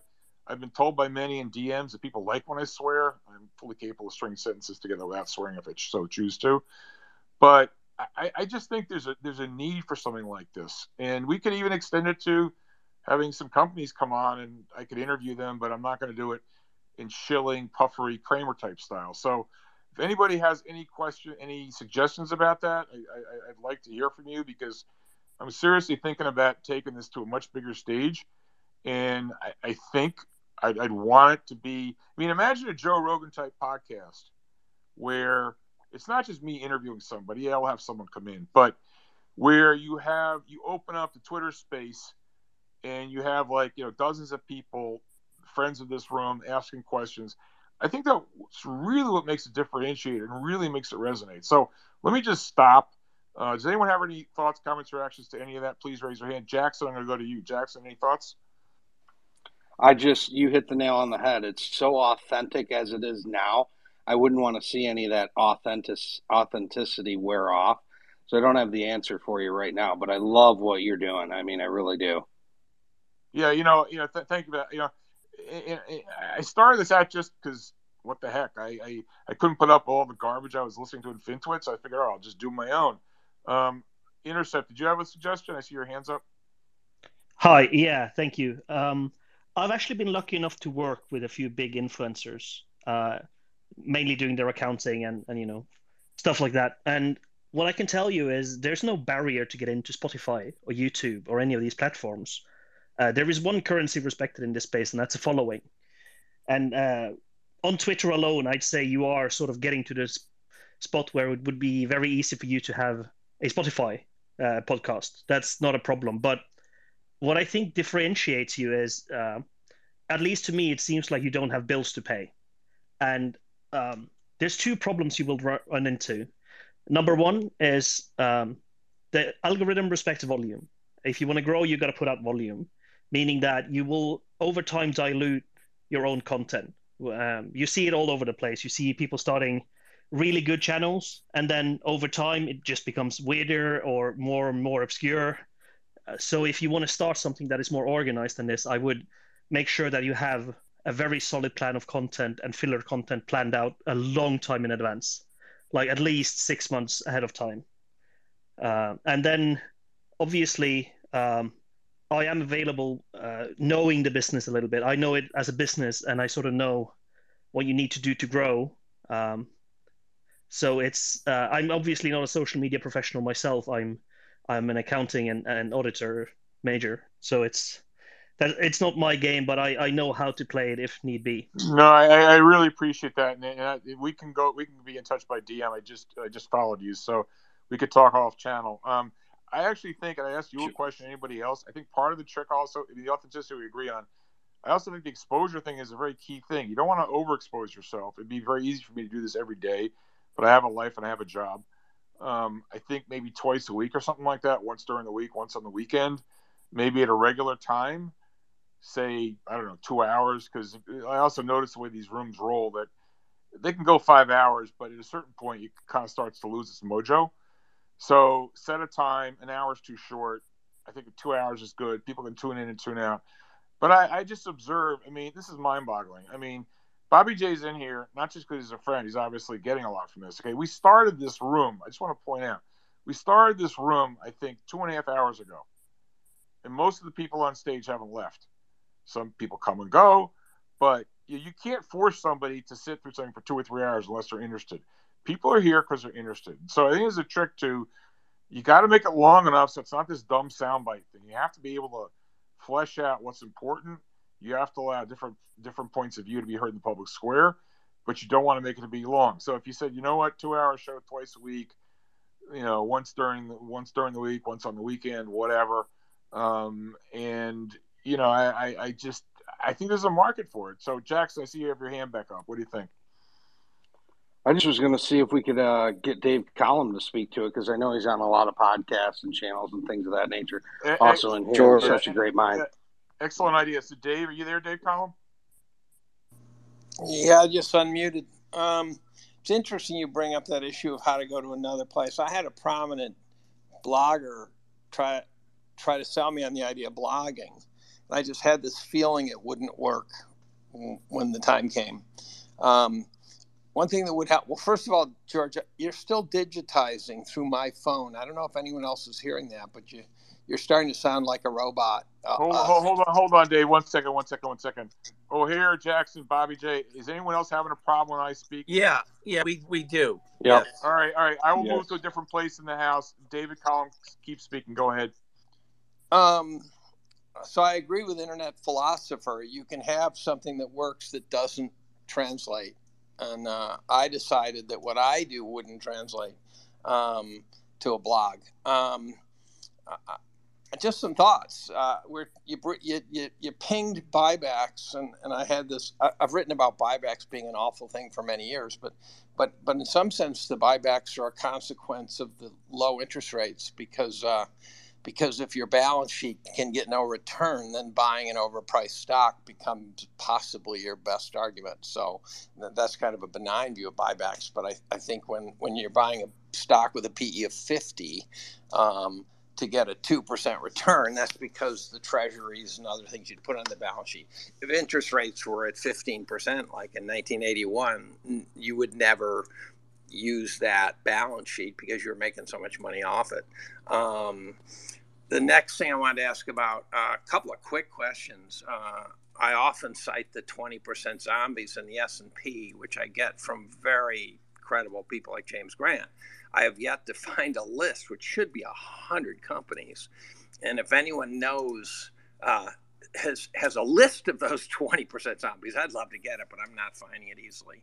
Um, and then the other thing is um, and, and there were only 2% zombies back when interest rates were 9%. So that's a catastrophic, you know, suitcase nuke. Um, the other one is I was having a conversation with, again, I don't know if it's true, but the guy I was talking to certainly is as credible as anyone I know in the known universe. He said we're going to turn over $17 trillion in our sovereign wealth in the next two years. And that strikes me as another suitcase nuke. But yes, Dave, Dave, hold on, hold on, hold on. We're going to turn over 17 trillion of sovereign, meaning meaning bonds have to be rolled. Is that what you mean? Uh, you digitized on me again. Turnover. I heard we were going to turn over 17 trillion of U.S. debt in the next two years. Can can someone confirm that? Bobby J. Uh, that's correct. So so yeah, maybe I, maybe that's not a problem, and I just don't understand the mechanics of debt, sovereign debt rollover. But that Sounds like a problem to me. Yeah, and you know what? You know what? We're, we're going to get Michael Howell back in here because that's right in his wheelhouse. You've cut right out on me. Yeah, I'm, I'm sorry. I, the, the, the reception, I don't know what's going on here. Can, can people hear me now or not? You're still a bit crackly. I'll, I'll, let me move again. Um, Got you clearly. Hey, right. George. I'm yes, gonna uh, offline. I'm gonna talk to you about production. I can help you set up uh, better production uh, operation here for you. because that would be the step that you have to do next to do. Yeah, Uh, yeah, yeah, yeah, podcast. to- to- totally. What would be big help? Anyone has connection with Bloomberg, I can do that for you. Sorry. I can do that for you. Yeah, I, I'd really like to have a. I've been trying to reach out to them, but they don't respond. George, do you, a simple question: Do you do these on a schedule? Because I just stumble upon them. No, they're ad hoc. I think part of the more. I think it would help if if if you, in the very least, just said we're going to do them, you know, Tuesday, Thursday at four o'clock or something like that. Because I Thank- just, thank I'm you. sure I'm missing great, great. These these these rooms are. It's amazing. It's like Studio 54, where you know Dustin Hoffman shows up, right? Um, it, it, that's what's great about it. I did not expect to see Jim Chanos show up, right? Uh, you know, And- and- shows and- up. Yeah. And, know, and George- Dave, and Dave, you know what's funny? I've been trying to get Jim to come in as a speaker for weeks, and he became one. and, and today I didn't even invite him today. He stumbled on it, and all of a sudden, there he is. Yeah. Hey, hey, George, Dave, I would just say, look, I, you guys are a, a few years older than me, but I would just say Twitter literally is the platform you need to be on because you could reach an audience bigger than, you know, if you are like uh, on Spotify or on YouTube and you have a podcast, uh, that's fantastic. The problem is those are just very well done, produced. You have one or two guests. This platform here that you're on allows you to reach literally countless of people everywhere in the world at a moment's notice. And to Dave's point, if you had like one or two days where people knew you were going to do a pod, uh, you know, spaces, that's fine. But doing these ad hoc spaces is fantastic because it allows people to jump in when they need to, when they can, and allows them to do that from their phones in their cars. As uh, Dave was, what you were in your car the other day when you hopped in here. Um, So I mean, you could do it everywhere. That's the beautiful thing about Twitter is it democratizes all this. When you go to Spotify, when you go to YouTube, it kind of brings it all down, condenses it into a, you know, where you sit down and you just listen to two people have a conversation. That's all fine, but those things already exist. I think what makes this special, George, is the fact that you can draw so many different people from so many different walks of life, young people, older people, people with experience, people with no experience, and have a conversation and have a lot of thought go into it. I mean, and again, it's it's it can be done at a moment's notice, anytime, anywhere. So, so, feel. so, so, so here, let me ask you a question, okay? I believe, I really do believe, and it's not me smoking my own Kool Aid, drinking my own Kool Aid. We have the best content of FinTwit, period. All right, I, period. I, I, I absolutely agree, hundred percent. Okay, I mean, okay, so yep. the so the question is, this is amateur. I don't know what I'm doing. This went from like just an idle thing. I had eight, I had two thousand followers three months ago. I now have eighteen thousand. This thing deserves to be heard by hundreds of thousands, if not millions. Other than organic growth, what do we do to to, to have that happen here? Well, I, go ahead, go ahead, Dave. Sorry, yeah. Uh, so here's the thing that you need to be very cognizant of. Um, Dave and Bob. Uh, Bob makes a good point where production value is is concerned. That that is important, but content is always king. You can sound like you're in a submarine if it's good enough. Doesn't matter, but content is important overall. But the other thing is, all these social media platforms cater to very different types of people. So generally, uh, YouTube is the one who's going to pay you the most meaning that you can eke out a living with 500,000 subscribers on YouTube if you get decent views, and especially in the finance space.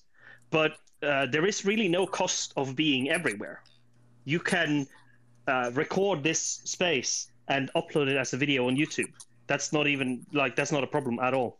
That's 100%. like Yep. extra five minute thing, and you can just make it a podcast, make that into an RSS feed, and now you're on Apple Podcast, you're on every podcast app, you're on Spotify, uh, all at the same time, and uh, you're going to grow sort of a little bit here and a little bit there, and at some point, one of these platforms are going to want to partner you, uh, Twitch, for example, or YouTube partner, and at that point, you may sign away some rights to be in other places.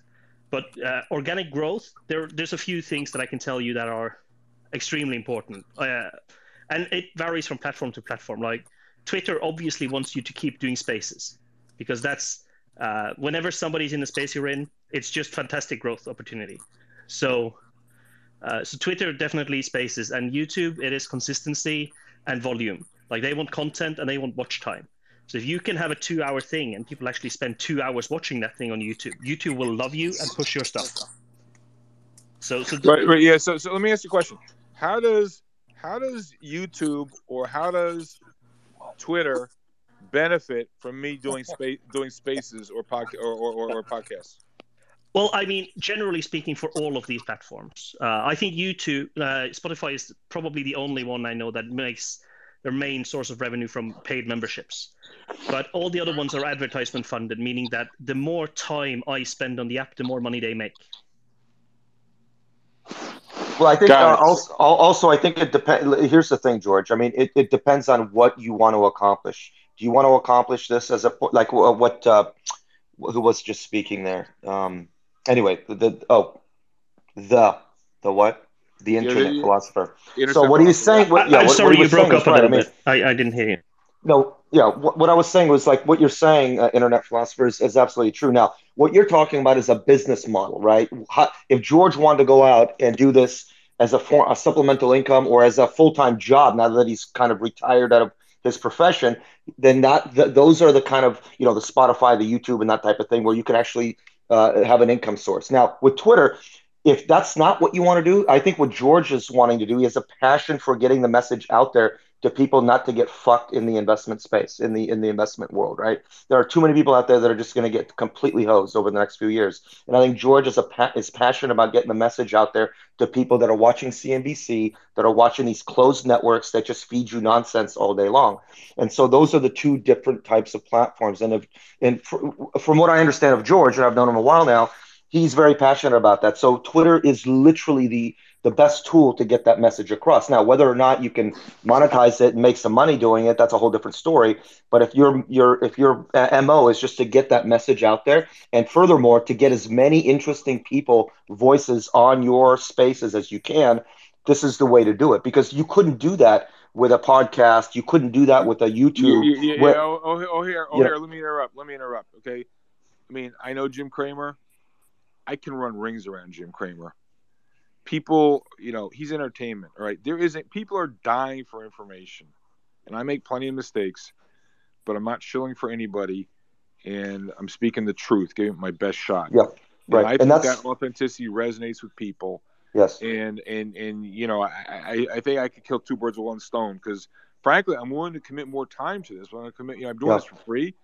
I'm willing to commit more time for this, but Yeah. I want it to be free to people to listen to. But if I'm going to put more effort into it, then I want Yeah. to start getting paid for it. So And- I really, and- I and- I really want to do both, O'Hare. I really want Yeah, to and I, and I, and listen, George, I think this is the way to do it because you know you could see just having a two-hour deal. Sometimes we've been in spaces together. I've been in there with you for four or five hours on a weekend where where you'll have two thousand different people hop in and out during that time frame. I mean, that's what's exciting. People from all over the world literally can come in, tune in, listen, ask a question, or just listen and hop in and hop out. Follow you, follow other people, other speakers, and get that information out there. So it's exponentially growing. It's just you know it, takes Yep. a little bit of time. You know. No, So I, I, I get, I get it. All right, listen, you and I will talk off, offline, O'Hare, before the break. All right, a few more questions, and we're gonna, we're gonna, going to stop. Uh, I'm going to uh, uh, get off now, but I, I just want to speak to what O'Hare was saying is even if you don't want to make a living, uh, they are intertwined. You can't do one without the other. Success means making money on these platforms, and and that could even just mean, uh, you know, paying an editor to edit these down and make them more palatable for a YouTube audience, for example, Yeah, if no, you don't I- want the I- money I- yourself. I, I, I understand. So- Look, the, the sound quality should be improved. I got that, but I think Yeah. the fact this is not polished, that it's raw. I think that authenticity is really counts for something. I probably need someone to do a better Hundred job of- percent, George. Hundred I, I, percent. I, I- I think we need we need we need a better job of you know the the music quality when I do the one minute intro, whatever. But that's all little stuff. The most important thing is content. You said it right. I believe I have content. You do. I, I agree. And uh, you seem very authentic. And if you, uh, you know, are what you say you are, and I don't have any reason to believe that you're not, I, I will obviously, I will let you leverage my skill set to help you. No, I, I look. You- You're gonna be my new best friend, internet philosopher. You, you and I will talk offline. I just DM'd you, so I look forward to speaking with you. All right, let's move Same. ahead. quick- Thank yeah, you all. Th- thank you, thank you very much for your input. So let's move ahead quick. I just want to knock off there. I see five hands raised. Let's knock these off and call it a day. Jackson, you had a follow up, Jackson? Yeah, I was just curious if I'm the only nerd in here that if I miss one, I listen to the recorded, or do you get any traction on the recorded, Georges? Oh boy, Jackson, you wouldn't believe it. I mean, typically what tends to happen, there might be like usually let me just right as is a smaller room. Part of the reason, one of the reasons was the Canadian oil mafia ran there. I, unbeknownst to me, they started room exactly the same time. You know what's interesting? We had, I think, as many as 400 in the room at any one time today, but it didn't at all attract from detract from the quality because look at all the great people we have in here. All right, so what matters is not really how many people are listening to the room. As long as I got smart cookies like you know you and O'Hare and Bobby J and you know Dave, it's all good. But so what'll typically happen is it'll be like, okay, 400 people, 600 people, 900 people listen to the room at any one time. And there might be two or two and a half thousand people who listen to the room at one point or another during the couple hours it's going ongoing. So maybe we come out of the room, it'll say two and a half thousand people listened. But before it's all said and done, it's usually you're having six or 8,000 people listening in total so there might be two or three times as many people listening to the replay as uh, as, as heard it live, and then this will really knock your socks off. Two of the rooms we did recently, which were two of the most popular and best rooms we've ever done, I think the Michael Green one hit 25,000 total listeners, and the Michael Belkin one hit 20,000 total listeners. So what that means is 90% of the people listening did not hear it live. So what is your reaction to that, Jackson? Wow, I think it goes with what you said. It's the best room on FinTwit, and it's growing organically. It's authentic, and you know, with the brain trust that's in here on a consistent basis, it's unbeatable. Um, I love Dave and Bobby J both, and uh, and uh, O'Hare talking about a schedule. You know, if you do a Wednesday, Saturday, whatever it is, um, yeah. and then pop up pop up ones are always fun too. If, yeah, we yeah, yeah, yeah we could have the we could have the ad hoc ones as well. I agree. And then listen, you know something? Like I, I say this a lot, and I don't say this gratuitously. I learn a lot from you. I mean, you know what happened? Like, take this room today. Like, you know, I, I look at the title I threw up there. Goldilocks is MIA. The Fed is trapped. Dunning Kruger effect. Okay, Dunning Kruger effect came from Mount Gox, who's an old friend. He's been on this forever. It was just a stream of consciousness, looking at the Twitter feed, thinking about what occurred to me this week. Um, there's no shortage of things to talk about. Mr. Market's providing the content all the time. But importantly and crucially, Jackson, it's people like you and Dave Collum, O'Hare, and Bobby J. The room is not what it is without you people because you're making me think I'm learning from you, and it also makes the room authentic. And you're you guys are thought leaders. Okay, you're asking the questions or bringing up the subjects that's on everybody's minds. I think the reason people like listening to me is look, I'm not the brightest bulb on the block, I'm not the dumbest bulb on the block, but I got more experience than most people 40 years and monkey see, monkey do. I mean, Peter Lynch trained me. I've been in enough meetings with you know some of the greatest investors ever. So you know, it's it, you, learn by imitation, right? And and, and so. You know, George, sorry, one thing, I, yeah, yeah, I, I was just going to add one thing that's really, I, I was just as I'm listening to you, I just had this thought uh, about past spaces, and one thing that I've noticed, and I'm sure all of you guys have, is these rooms get smaller or bigger depending on the news flow, right? What what's going on around us. So, for example, if Monday morning we wake up and we have a dislocation somewhere, the market's down 800, 900,000 points, and we pop up a space, you pop up a space about it, you're immediately going to get, you know, 1500 people in this room, you know. 100%. And if it's a if it's a dead space time like on a Saturday afternoon, it's very casual. Some people are going to hang out with their kids, some people are going golfing, other people are like, "Hey, you know what? I'm going to get up, have a cup of coffee, listen yeah, to George oh, and, oh, oh, and his oh, oh, guests."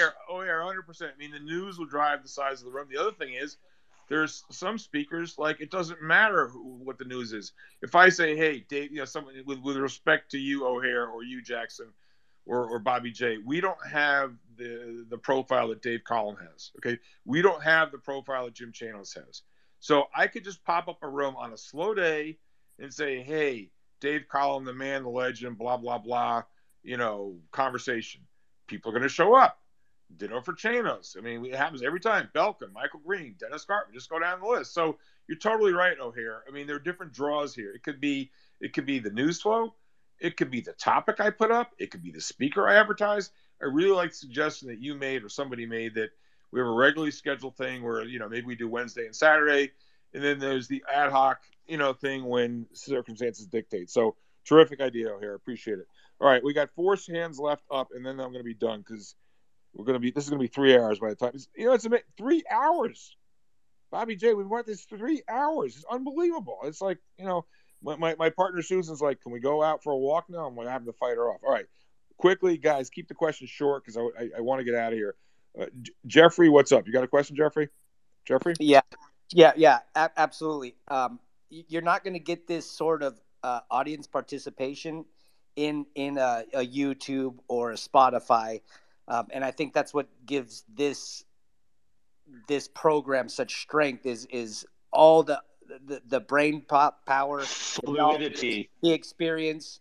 Uh, you, you're not going to get that anywhere else. But what you could do is record this and put it on a podcast, like Apple uh, Apple Podcasts. You know, just the recording of it, because it's so valuable with the audience participation and interaction, and the experience that you guys have, and and is it, it, the the the exchange of knowledge in this platform. I think is you know you're not going to get that anywhere else on any other platform. So that's just my two cents on that. So yeah, yeah, record it. So, so, so, yeah, no, Jeffrey, I record all of them. My question to you is, if so, I, I, I get it. I am 100 percent with you. So let's say I record this and then I go put it on YouTube, Apple, Spotify, whatever. Okay. Do you think the recording is available here? But do you think that as many people are on Twitter? I mean, I know it's a question of distribution channel. Do you think there's a whole cohort of people who would listen to it on Apple, Spotify, or YouTube, but are not listening to it on Twitter. I, I, I would think so. Yeah, you know, I, I, anyone who's interested in finance, I, I, I believe so. The economy, finance. I mean, you, you don't just talk about finance. You, you, you, you, you know, you guys talk about, you know, basically current events, culture. No, So no, no, Jeffrey, I, agree with that, but what I'm trying to get at, and, and, and O'Hare or Jackson or anybody, please jump in here. George, Like, I- absolutely less. You can look up podcasts by categories on Apple. If you go on Apple, if you think your unrecord your recorded audience here is 90%, you're you're going to get Apple will get you to a million. I think Bob's absolutely 100%. I mean, there are a lot of people that commute to and from work, to and from classes at universities, you know, just whatever. Right, And right. they're not. okay, so, so Yeah. O'Hare and Bobby J, I want to understand something. If I'm telling you that, you know, I get 600 or 800 at any one time in the room and 2,000 over the course of the room, and I get 10,000 all in when they listen to the replays, you're telling me if I take the recording and put it out to Apple or YouTube or Spotify, instead of 10,000, it's going to be a much higher number on those on, on those channels? Yeah, Eventually- and by the way, eventually, with yes, a, yes. with a with Yes. a full throttle marketing plan, you're going to get to a million. And I'm, and and we can talk about that. Sounds good. J- Jackson, you have quickie? I was just going to say that's why I was so encouraged to get those numbers from you on the replay. That's very encouraging. Way to go, bud.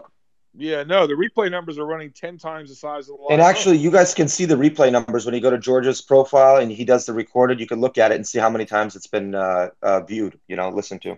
Yeah, you know, yeah, no, I, I appreciate that, Jackson. It's really good advice for you guys. All right, we're gonna go quickly here. I want to be done.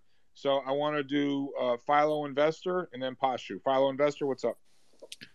Hi guys. Yeah, real quick. So I just wanted to say that I agree with O'Hare about the whole bottom-up organic audience from Twitter, and I mentioned you, George, in a small thread I wrote uh, a couple of hours ago about how Twitter is investing in the whole podcast-related offering, competing with Spotify, finding ways to monetize the content on Twitter. So I wouldn't worry about monetizing the content. And obviously i support recording and putting the the, the content into other um, platforms as well. I mean you don't miss anything but you know the um, it's more lively here on twitter spaces. That's number one. The second uh, point real fast is that um, the whole talk about macroeconomics and the Fed and uh, how the Fed is stuck. I did um, a research, multi-month research a few years ago about Japan and their own fiscal monetary situation, and I see many parallels. And I just wanted to share that with you. If that's okay, we should find a, a way to Yeah, to share yeah, it. yeah, yeah, yeah. Phi- Philo, I'd love to talk to you. It's just in the interest of time. I want to. Well, we need to do it offline, DM, or Sure. exchange phone numbers and talk. I have a lot Sure. of thoughts on that. I'm a summa cum laude graduate of the Japanese bear market of the '80s, so I Mhm. actually, you know, you know, don't ask me about biotech stocks. I'm useless, but Japan, I can. That I know something about. So uh, happy Perfect. to talk offline. All right, thanks for that. Pa- Ciao. we're gonna do we're gonna do Pashu and then Andrew. Pashu, what's up? Hi, George. Thanks. Um, I just wanted to make a comment and, and exactly what Jeffrey said. I think um, the interaction that you have on Twitter is unmatched.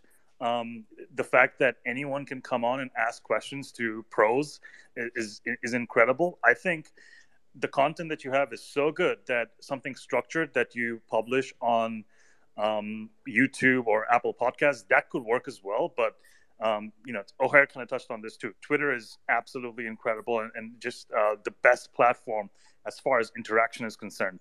Another little comment I wanted to make regarding Michael Belkin. He was on the All Hail Com Room yesterday, and he was on there for a long time. He didn't speak, so you're adding to um, the lives of professionals who didn't even have phones a couple of weeks ago or so. And, and I just wanted to make that comment. No, so, Pasha, I, thank I, you. appreciate, uh, Masha, I appreciate. What, what room was he in, or what was he on? I, I didn't the know that. all hail Canadian Oil Mafia room that kicked off right Oh, after you got on the phone. so wait, so he, so he was in the mafia room. Did, did he speak, or he just sat there and didn't say anything? He did not speak, but he was there for a good 30, 45 minutes, and I was on there too. So And I'll just tell you, like, we're gonna get him back. He is such a fine human being. He is so bright. He's a Cal Berkeley Yes. statistics major.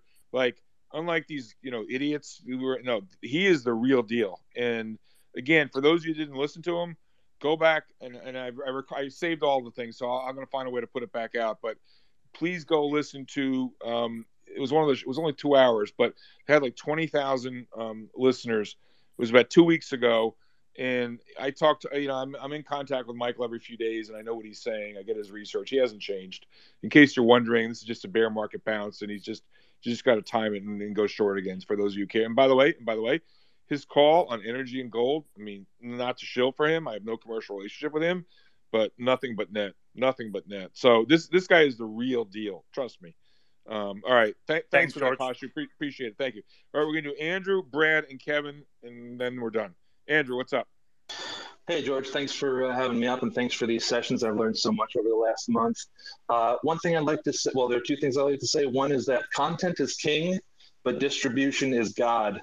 And I learned that from video game professionals um, in the mobile space. And distribution really means friction to engagement. And Twitter Spaces, in my opinion, is the least frictitious uh, way to engage um, an audience and have a fluid uh, conversation like this. Um, and so that leads me to my second point is that there are two things off the top of my head that I think make this work in the manner in which it does is one is the fluidity of conversation. You have people interrupting, you have people not interrupting, you've got ideas coming from left field, you've got uh, change of, uh, you know, the tangents happening all the time. Uh, and then coming back to the main point, and I think it's uh, the organic nature is is one of the things that makes makes it work. The second thing that I think makes it work is that there's no financial incentive. And Yep. once you get on, and once you get onto a distribution platform like Bloomberg, like Spotify, like these you know certain places, they're going to have a list of things that mm, no, no, no, you can't talk about that, or you get a slap on the wrist. So. Um, and then a final thing, um, I saw that you're going to be uh, speaking uh, at Georgetown um, in maybe two weeks or so, and I was wondering if there was a, an after party for that. So, anyway, thank you so much. yes. By the way, A- A- A- Andrew, Andrew, how did you find out about that? By the way. Um, I know I know a guy who teaches in the law school over there, and we got to talking about it. He said, "Oh yeah, a buddy of mine is uh, part of the finance school, and you might want to check out some of the sessions." No, So I that, ju- that, I- no, no, that, that, that's funny. Um, no, I got invited to that because the guy behind the program, one of the sponsors of the program, is a friend of mine. He said, "Would you mind coming to Georgetown to give a lecture?" I said, "Fine, I'll do it." So, I'm I'm, I'm taking Amtrak down to DC. I think it's a week from Tuesday or something like that, and uh, it should be fun. I don't know. It's funny. One of the things I asked, I go, "Well, is there a reception?" Right? They're not doing anything. So if you wanna you want to put something together or whatever, I'm I'm all in. But you know, I, it's funny. Anyone who listened to, the other day, I mean, I kind of made a fool of myself. We had it was totally ad hoc. I went to this reception. There was this trader reception. You know, it's it, at uh, Sally's Pizza in uh, New in uh, Stamford, Connecticut.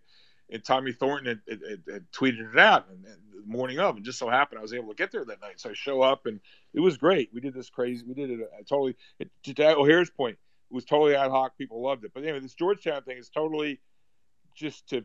I think the topic is explaining the difference between running a hedge fund versus running a mutual fund or something like that. So I'll be my usual um, irascible self. Maybe I should even ask them if we can put a turn the Twitter on, make people could listen in or whatever. But um, I, there is a recording. There will be a recording. I don't know if it's going to be widely disseminated. I will talk to the Georgetown people and ask them. But should be a lot of fun. So th- thank you for that, Andrew. I really appreciate it, and uh, look forward to talking to you back channel via DM. Th- thank you for the input, Andrew. Really appreciate it. All right, so la- last two questions, Brad and then Kevin. Brad, what's up? Hey, George. I'm the executive producer of the documentary series Dirty Money on Netflix. I'm also the executive producer of Apple's first original podcast, which came out last year. Um, I've DM with you. We should just talk. Uh, I would probably take about an hour for me to give you a mini master class about, let's call that the traditional side of the business so that you know the pros and the cons. I do kind of agree with a lot of the people uh, to maybe not go that route, but I, you shouldn't turn down something when you don't know what you're turning down, and that's what I do. So um, I've DM'd you if you want to chat. Uh, hit me back, and I'm happy to spend uh, an hour with you Brad, on the Brad, phone. I really appreciate it. I mean, my again, I think talking to someone like you is incredibly valuable. I have two objectives here. One, you know, I'm just trying to help people, and and I've been very fortunate. You know, right place, right time. I was trained by the best people, and I think I'm honest. I think I'm hard working. I make plenty of mistakes, but I think people can relate to me because I'm not trying to sell them anything. And they're just people just dying for information. So one, I want to get the information out to a bigger audience. And then two, if I am going to invest more time in this, you know, I would want to think about monetizing it, but I don't want to charge anybody for it. I want it to stay free. Yeah. So I know I know there's a business side to this with the advertising, all that kind of stuff. I think a conversation with you you know, monetization 101 for dummies would be highly helpful to me. So why don't you you and I be in touch? I, I, saw your DM. I'll be in touch with you. I really look forward to hearing from you. Yeah, George. One, George, just I just one had a th- thing, but just one other thing, and then I'll duck off. I got into the business for the exact same reason. Literally, I was accepted to grad school with pretty shitty undergrad grades because I said I believed in my ability to both educate and entertain, and that's what you're doing and God blessed for doing that. And so that's the only reason I'm offering it up is because we're both, you know, swimming down that same stream. Yeah, you, you, you know, you know, it's funny because you and I are soulmates that way. You're offering it up because you were there, and you want to help someone with the same problem you had, and I'm offering it up because Correct. I was a kid in 1981, didn't know shit, and I happened to show up at Fidelity Investments when the S and P was at 775, and Peter Lynch was my boss. Like, how good was that? You know, so I want to, I want to, I want to pay forward. You know, I want to pass on what, what what I got from those who went before me. So that's why I'm doing it. Well, so, and I have an under, undergraduate business degree, and I couldn't agree more about the financial literacy and even stock market and bond and debt and Fed illiteracy. So, uh, kudos to you. Appreciate it, Brad. You and I will be in touch. All right, uh, O'Hare, do you have a comment? Because I think you and Brad. Well, yeah, I was just gonna, I was just gonna quickly say, you know, there's, you could still monetize a portion of these Twitter spaces, but you know what would be really cool if you were to get to a point where you could do that. Uh, if you had a personal charity to to you know have the proceeds go to, or even like Sure. a a, biz, a business school alma mater to do a Yep. fellowship program for somebody, Yep. something like that would be fantastic. So, so here, I, you might know this, but a few weeks ago, I made mention in one of the spaces that we were working on something behind the channels to uh, back channel to do exactly that, get to charity. But it's one of the problems with Twitter. Turns out the the individual who uh, contacted me because this individual is in one of our rooms, and, and this person comes across, oh, I'm a fundraiser, and this is my life dream to help people, and blah blah blah blah blah blah blah blah. Well, someone else in these rooms, I'm not going to mention names because he's been subject to enough controversy as it is, who's also very philanthropic. We engaged this person to help build out a plan, and, and I spent a few hours on the phone. This is what happens. And we soon realized, like six weeks into it, scam artists, or not scam artists, very sketchy. Like, you know, it just it didn't make any sense. Like something wasn't right. And so uh, just to let you know, so I had this instinct to to to to to, to uh, engage. Well, yeah, vetting people here on Twitter, that's the hardest part, you know, making sure their intentions are true. And there's a lot of shit going on. Yeah. I agree with totally, totally, totally, totally. All right, last one, Kevin, you're up. What's up, Kevin? Uh, thanks for having me on, George. Can you hear me okay? We hear you fine. Okay.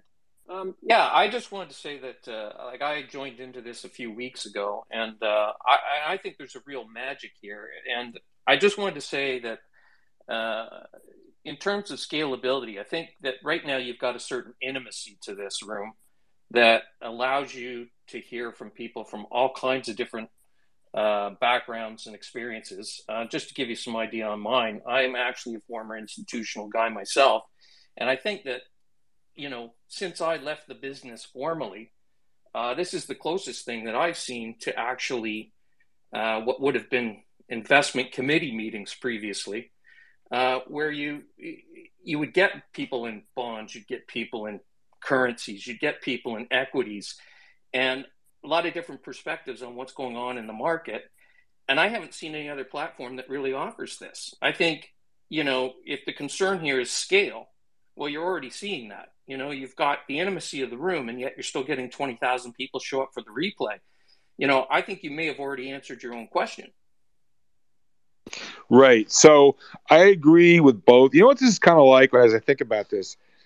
It's kind of like professional sports or any any any spectator sports where you, know, you got the people say it's a basketball game you got the 18,000 people in the arena but the real monetization occurs from the TV and all the ancillary revenues and what you don't want to do is is play in a you know if you were to play in, in as, they, as they do you play the NCAA's in a 60,000 seat arena doesn't work you need to keep the intimacy to your point but you can have your cake and eat it. You, you, I, what I really would, like, what I've heard here, what, what's, what's kind of opened my eyes, what I really like the sound of is, we continue to do it on Twitter for all the reasons that have been mentioned. It's the most interactive, it's the most open, et cetera, et cetera, et cetera. And nobody pays anything, no nothing, and it's all free. And the other thing I like is, I think people respect me enough where I keep this on a tight leash. And you know, if you got game, you know what you're talking about you get all the free rope. You never get this by me. But when some yokel comes in here and tries to turn the table over and mess it up, I just shut him down, and that's that's for everybody's protection. And so, and Gnostic, I'm going to get to you in a second. So, um, uh, so I like I like your point about the intimacy. We have to retain that. We have to retain the interactivity of it. And the regulars that come in this room come in for a good reason because we all learn from each other. Um, but then yeah, aside I mean, from, I think yeah, but but so then the value question, in that sense. yeah, yeah, yeah, when it goes, so we're going to keep all that. So I think where I need the so I don't need help with the content. The content I got, and I got the connections. I can get people to come in here. What I need help with is figuring out whether it goes into YouTube or Apple or Spotify, how to distribute that and how to monetize it off of that without upsetting the you know. And I'm ha- totally happy. You know, yeah. If I'm going to spend more time on this, I want to get paid for it. I'm totally you know, here. All right, here's one for you. Put the cat amongst the pigeons.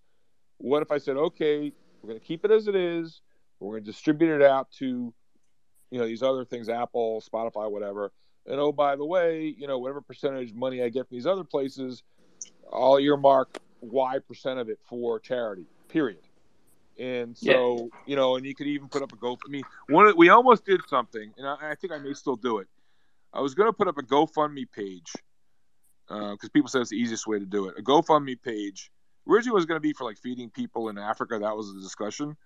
But given what's happened in the Ukraine, the thought was, and I just was doing work in this last weekend. See, guys, there's a lot of stuff going on you don't know about.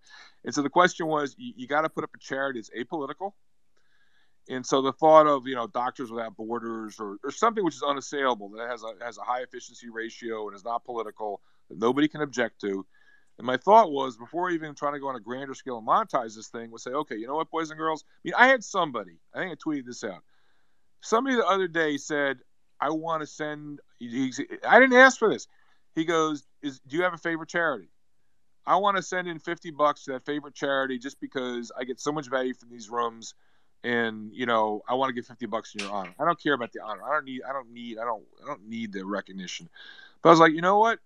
I'm giving this all away for free. I don't want. I don't need the money. I don't want the money. But if I'm gonna if I'm gonna spend more time, I do want to get paid for it. But I'm like, so the original the original thought was, you know what? I'll just set up a GoFundMe page, and anytime someone comes in these rooms and they think they got value out of it, they can just give money to the charity. And that seemed to really hit a positive chord with a lot of people. And like I said, we went down this road of trying to set that up.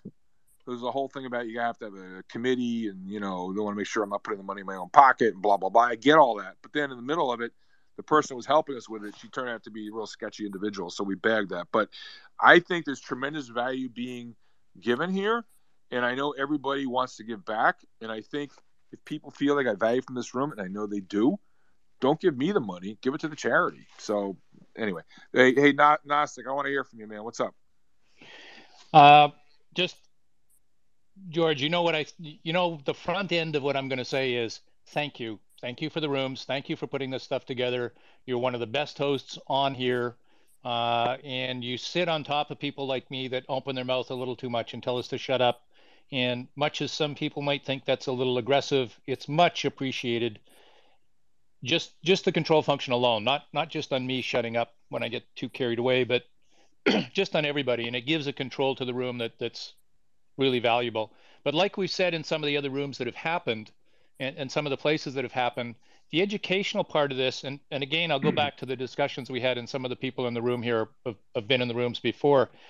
There's so many people out there that don't know how to even carry on a decent conversation, that don't know what defamation is, that don't know what libel is, that don't know what communication is, that don't know the rest of the stuff. And like I've said before, these rooms are going to become so important down the road for people that you can trust, people that you have faith in, people that you can listen to, because the nasty stuff we've had with COVID, the stuff that's going on with governments and closing stuff down and, and aggressiveness and all the rest of the stuff, these rooms are going to become really important. In the background now, I'm working with a couple of people that were in the truckers convoy to set something up so that you can't be blocked. People can't steal the money that goes into a GoFundMe page and all the rest of this stuff, and also set up a bunch of of monetizing stuff. And we're doing stuff in the background to make sure that the internet is still going to be a free and accessible system for people to find and access. But that that's all my background stuff that that we're doing in the background. But when you sit down and say, you know, here's a charitable thing, I haven't found, and, and I think somebody else was saying this before, I haven't found a room where, you know, if you go in and say, how many people in this room have a Bloomberg terminal, and you see the hands pop up, I mean, it's like, my God, that that thing is expensive. You you have to be, you know, significantly in the business to be able to have that. But to have that many people in a room like this where somebody who's never traded before and is looking for advice can come in and talk to people just just the cost alone of trying to access somebody somebody like you me some of the other people in this room is just horrific to get it for free oh my oh, god amen, that's brother that that's just a gift to the world and it's completely you know i mean it's in, incalculably valuable to people. I, I don't even have a word to sit down and describe it. And a lot of these people you know they're too busy there's too much time other people have too much time. I think the gofundme page is one of the best ideas i've heard just to sit down and say hey there's somebody i trust that's running a gofundme that says it'll go to the right place uh, that'll sit down and do it. Yeah i'll throw in a couple hundred bucks into gofundme today. Um, just just to sit down and say thank you for doing the rooms and everything else and to feel like i've been able to do stuff i'm, I'm helping people in ukraine right now um, just just literally sending the money because I've got no other way to send the money right now. I, I, I know, so, and so Nasser, just listen to what you just said. I mean, people are getting tremendous value. You know, it, it could be life changing the advice they get from from these rooms is much better than the crap they're getting from the street. And you're learning, and you have a chance to give to charity to give back. I mean, like, hello, seems like a good deal to me. Oh, I mean, it, it's it's phenomenal. I mean, and, and the people here that have garnered the knowledge, one of the things that that is a problem for them is to find out how to give that how to pass that knowledge forward. You know, how do I how do I educate other people, not this mistake?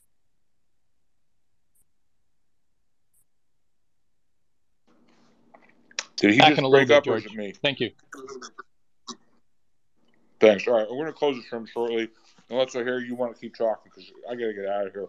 Um, No, I'm good. all right, Fantastic. so, all right, so let's just one or two more and that's it because I'm really kind of tapped out. Uh, we're going to do Brad. Brad, what's up? George, it's an honor. Um, Yeah, Br- George Brad, what's up? is- Yeah, Brad, what's up? George, if God makes you Dr. J and you got 20,000 people that want to help you, just go with the flow. Thank you very much. And thank you to the, all the kind, brilliant people in this room every day or whenever you share. Thanks. Bye. Thank you, Brad. God bless. Brian, you're. Uh, let's see. Er- Ernest, you are the last one. Ernest, what's up? Hi, George. Um, thanks. I've been listening to the rooms uh, quite a bit. I'm from South Africa, 20 year sell side analyst. I'm not an expert, but uh, I'm finding the content that you're sharing and the guests is, is, what- is keeping me from, you know, coming back just to listen in. I don't enjoy all the material because a lot of it isn't really applicable to me, but when you start talking about stuff that, that interests me, then you know I go on hyper alert. So I enjoy just tuning in when I've got time, hearing what the guys are saying, and, and I've grown to to enjoy it more. My advice to you is, you know, think about what's happened on Twitter. Spaces has actually um, allowed you to to get to this position, and I think I echo what everybody else said that it's really powerful because I think your strength is the way you're moderating these um, these these rooms and the way you you're able to talk to all the people, the way you you sometimes cut people a bit shorter or, or, or ask follow up questions. I think your style of conversation suits this platform perfectly. So I would just say pipe it off to the other platforms and then maybe just tweet out every now and then, oh, this show was fantastic or this room was fantastic. We we had some really intense discussion about this topic. And then people can go and, and listen to the recording. But I think you're doing great. Just carry on. Thank you, Ernest. That's really good advice. I one, one thing that occurred to me as you were speaking, someone made the suggestion earlier, uh, and that was they were asking me if, if any of these recordings are available on another platform already. Why? Because I guess you can't listen to the replays at an enhanced speed. I listen to, to a lot of replays on webinars and whatnot, Zooms on 150, 200 percent.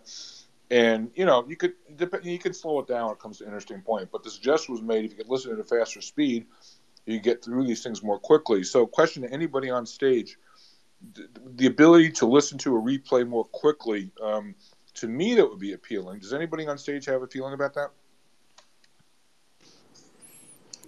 Yeah, I think you know there's all these tricks you can do.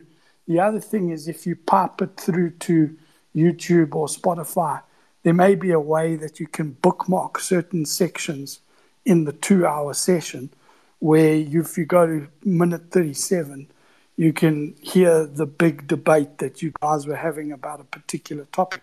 You could highlight a couple of those areas. It does take a lot of time. I guess you may need to get somebody to help you. But I think that would add huge value. But I think, you know, what you're doing now is fantastic. Just carry on. I mean, this is live. I like it. I like it. And I think your point's great. You bookmark. We could say exactly. I I, I, re- I think you're spot on, Ernest. Thank you for that. All right. Pleasure, and um, thanks for your thanks for all, all right. your efforts. All right, last two. I'm gonna do Andrew with a follow up, and then Brian. Andrew, what's up? Yeah, again, just to reiterate, uh, content is king, but distribution is God, and you really have to go to where your audience is. Um, right now, uh, you know, Twitter is is the current audience, but you have to also go to the uh, YouTube and Apple and Spotify and Facebook and every other bloody audience to try. If if your goal is to reach as many people as possible, you have to go to where they are. So um, that's number one, and number two is definitely I, I think um, if you go on SoundCloud, for example, they've got a, a commenting system where essentially people can contribute and bookmark certain sections of certain things. And um, YouTube also has that, so you can just click on, um, you know, the time frame uh, with a, with a topic linked to it. Um, if they're, you know, don't care about bonds, but they really care about equities or, you know, real estate or what have you. So um, there's a little bit of infrastructure and a little bit of elbow grease that has to go into something like this. And uh, you know, I guess we can talk a little bit more um, in back channels. So again, I just want to say thank you um, to all of the contributors and to uh, to you for hosting these. All right. I appreciate that, Andrew. Uh, I'm going to do one last thing. We're going to have Brian, but one last thing. I see my good friend Dr. Jim Walker has snuck into the room. And if he be so kind, I'm going to invite him up to speak. If he wants to grace us with maybe a quick five minute update on what's changed since uh, he was last on, that would be wonderful. I don't know if he's available to do so, but that would be great. Otherwise, uh, if he chooses not to speak, uh, we're going to have Brian uh, ask the last question. Brian, hello. What's up, man? The floor is yours. Hey, what's going on? Can you hear me? We got you. What's up, man? All right, yeah. So I think a good thing to do would be to on YouTube, you break it down, and then you have like two people review it, kind of like a what what they do in rap video reviews.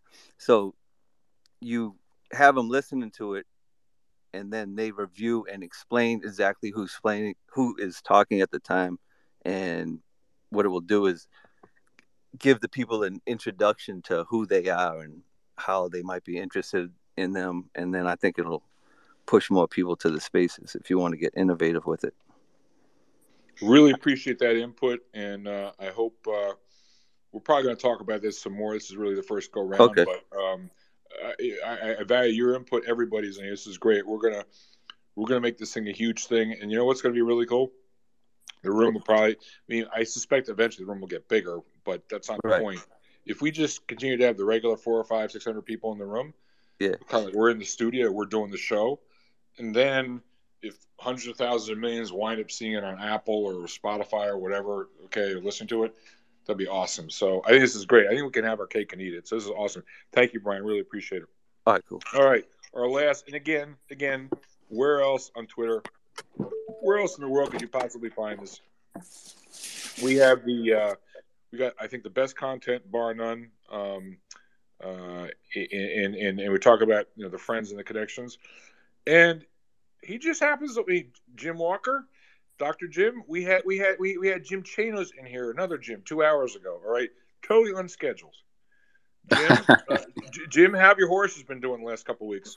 Yeah, well, you know that this is the start of the flat season in the uh, the UK, George. So uh, this afternoon's been taken up a wee bit with horse racing, and uh, uh, and then I was watching my football team uh, draw one each with the Ayr United, um, which is not a particularly good result, uh, but. That, that's what's been going on this afternoon. Now I'm watching the Red Sox and Rafael Devers scoring two home runs in the, the first three innings. So it's uh, a wee bit of a sporty afternoon. Hey, hey, Jim, you know what I'd love to have happen someday? I'd love for you to like to hear a broadcast of a, a Red Sox game with with your accent. That'd be yeah, I, I I don't think anybody in Boston would want to hear that, George. But never mind.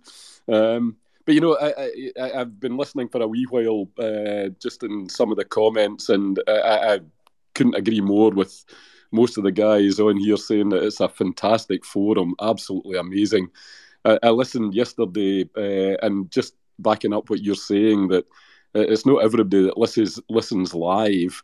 Uh, I mean, some of us are in a slightly different time zone, but uh, I listened to the Three Aces uh, conversation yesterday, and uh, what what an amazing expose by you and the guys for some of the shysters that are in uh, Twitter and God knows what all that just don't want to uh, acknowledge who they really are, um, and then come on and criticise people and uh, make up all sorts of things uh, about them. And uh, th- th- this uh, forum is is brilliant for doing that as well, just giving people who deserve uh, a platform a, a space to, to do that. So thank you very much for for, for uh, doing the stuff for David Morris. That that I thought was brilliant uh, over the last couple of days.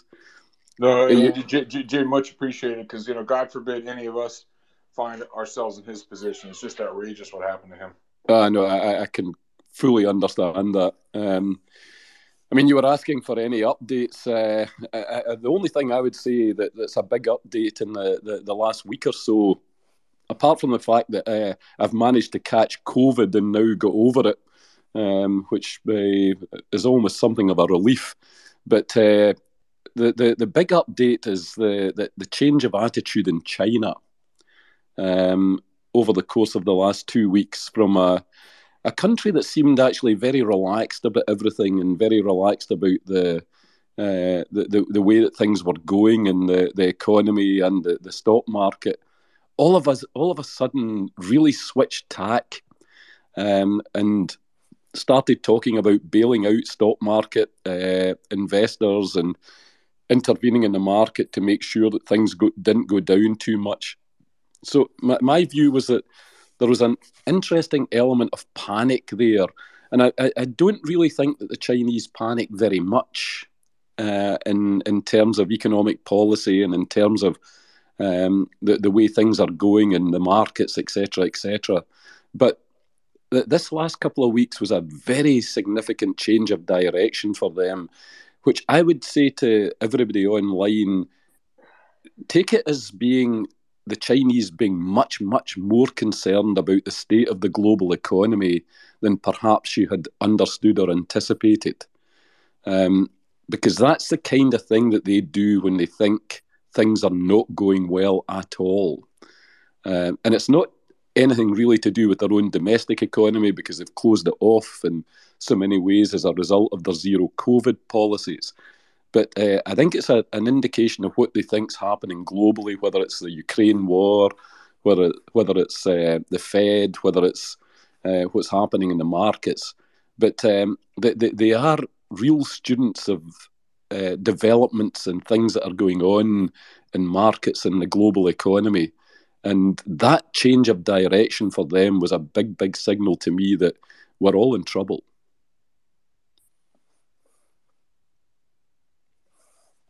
So, Jim, it's signaling we're all in trouble. I got it.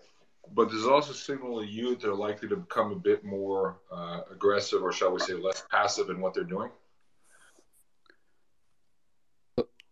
Sorry, George, uh, you, you were breaking up on me there. Um, yeah, yeah, no. So, so do you think we're likely to see more of a policy response from them?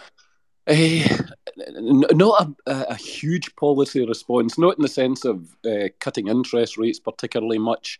Um, you know, the the the the the, the uh, authorities in Beijing are actually much more about the the talk talk rather than the walk walk. But even talk talk to them is uh, is sending signals, uh, and that's what they're all about. And you know, actually, I I, I think. Uh, I mean, it's uh, bizarre as you might think about it. The, the, the, the Chinese are actually much more about uh, market signals than any of the rest of us are these days. And all I'm saying is that the, the signals that they're sending just now, and the, the, especially that change of direction over the course of the, uh, the last two weeks, should be a big signal to everybody. But what, what I think they're saying is, you you guys need to, in their own economy, you guys need to understand that we've got problems in the global economy, and those problems are not going away. Okay, so so to you, the real message here is it's validation, a signal from the Chinese is validation that they believe something's really something's really very problematic right now. Is that what you're Abs- saying? Absolutely right. Yeah.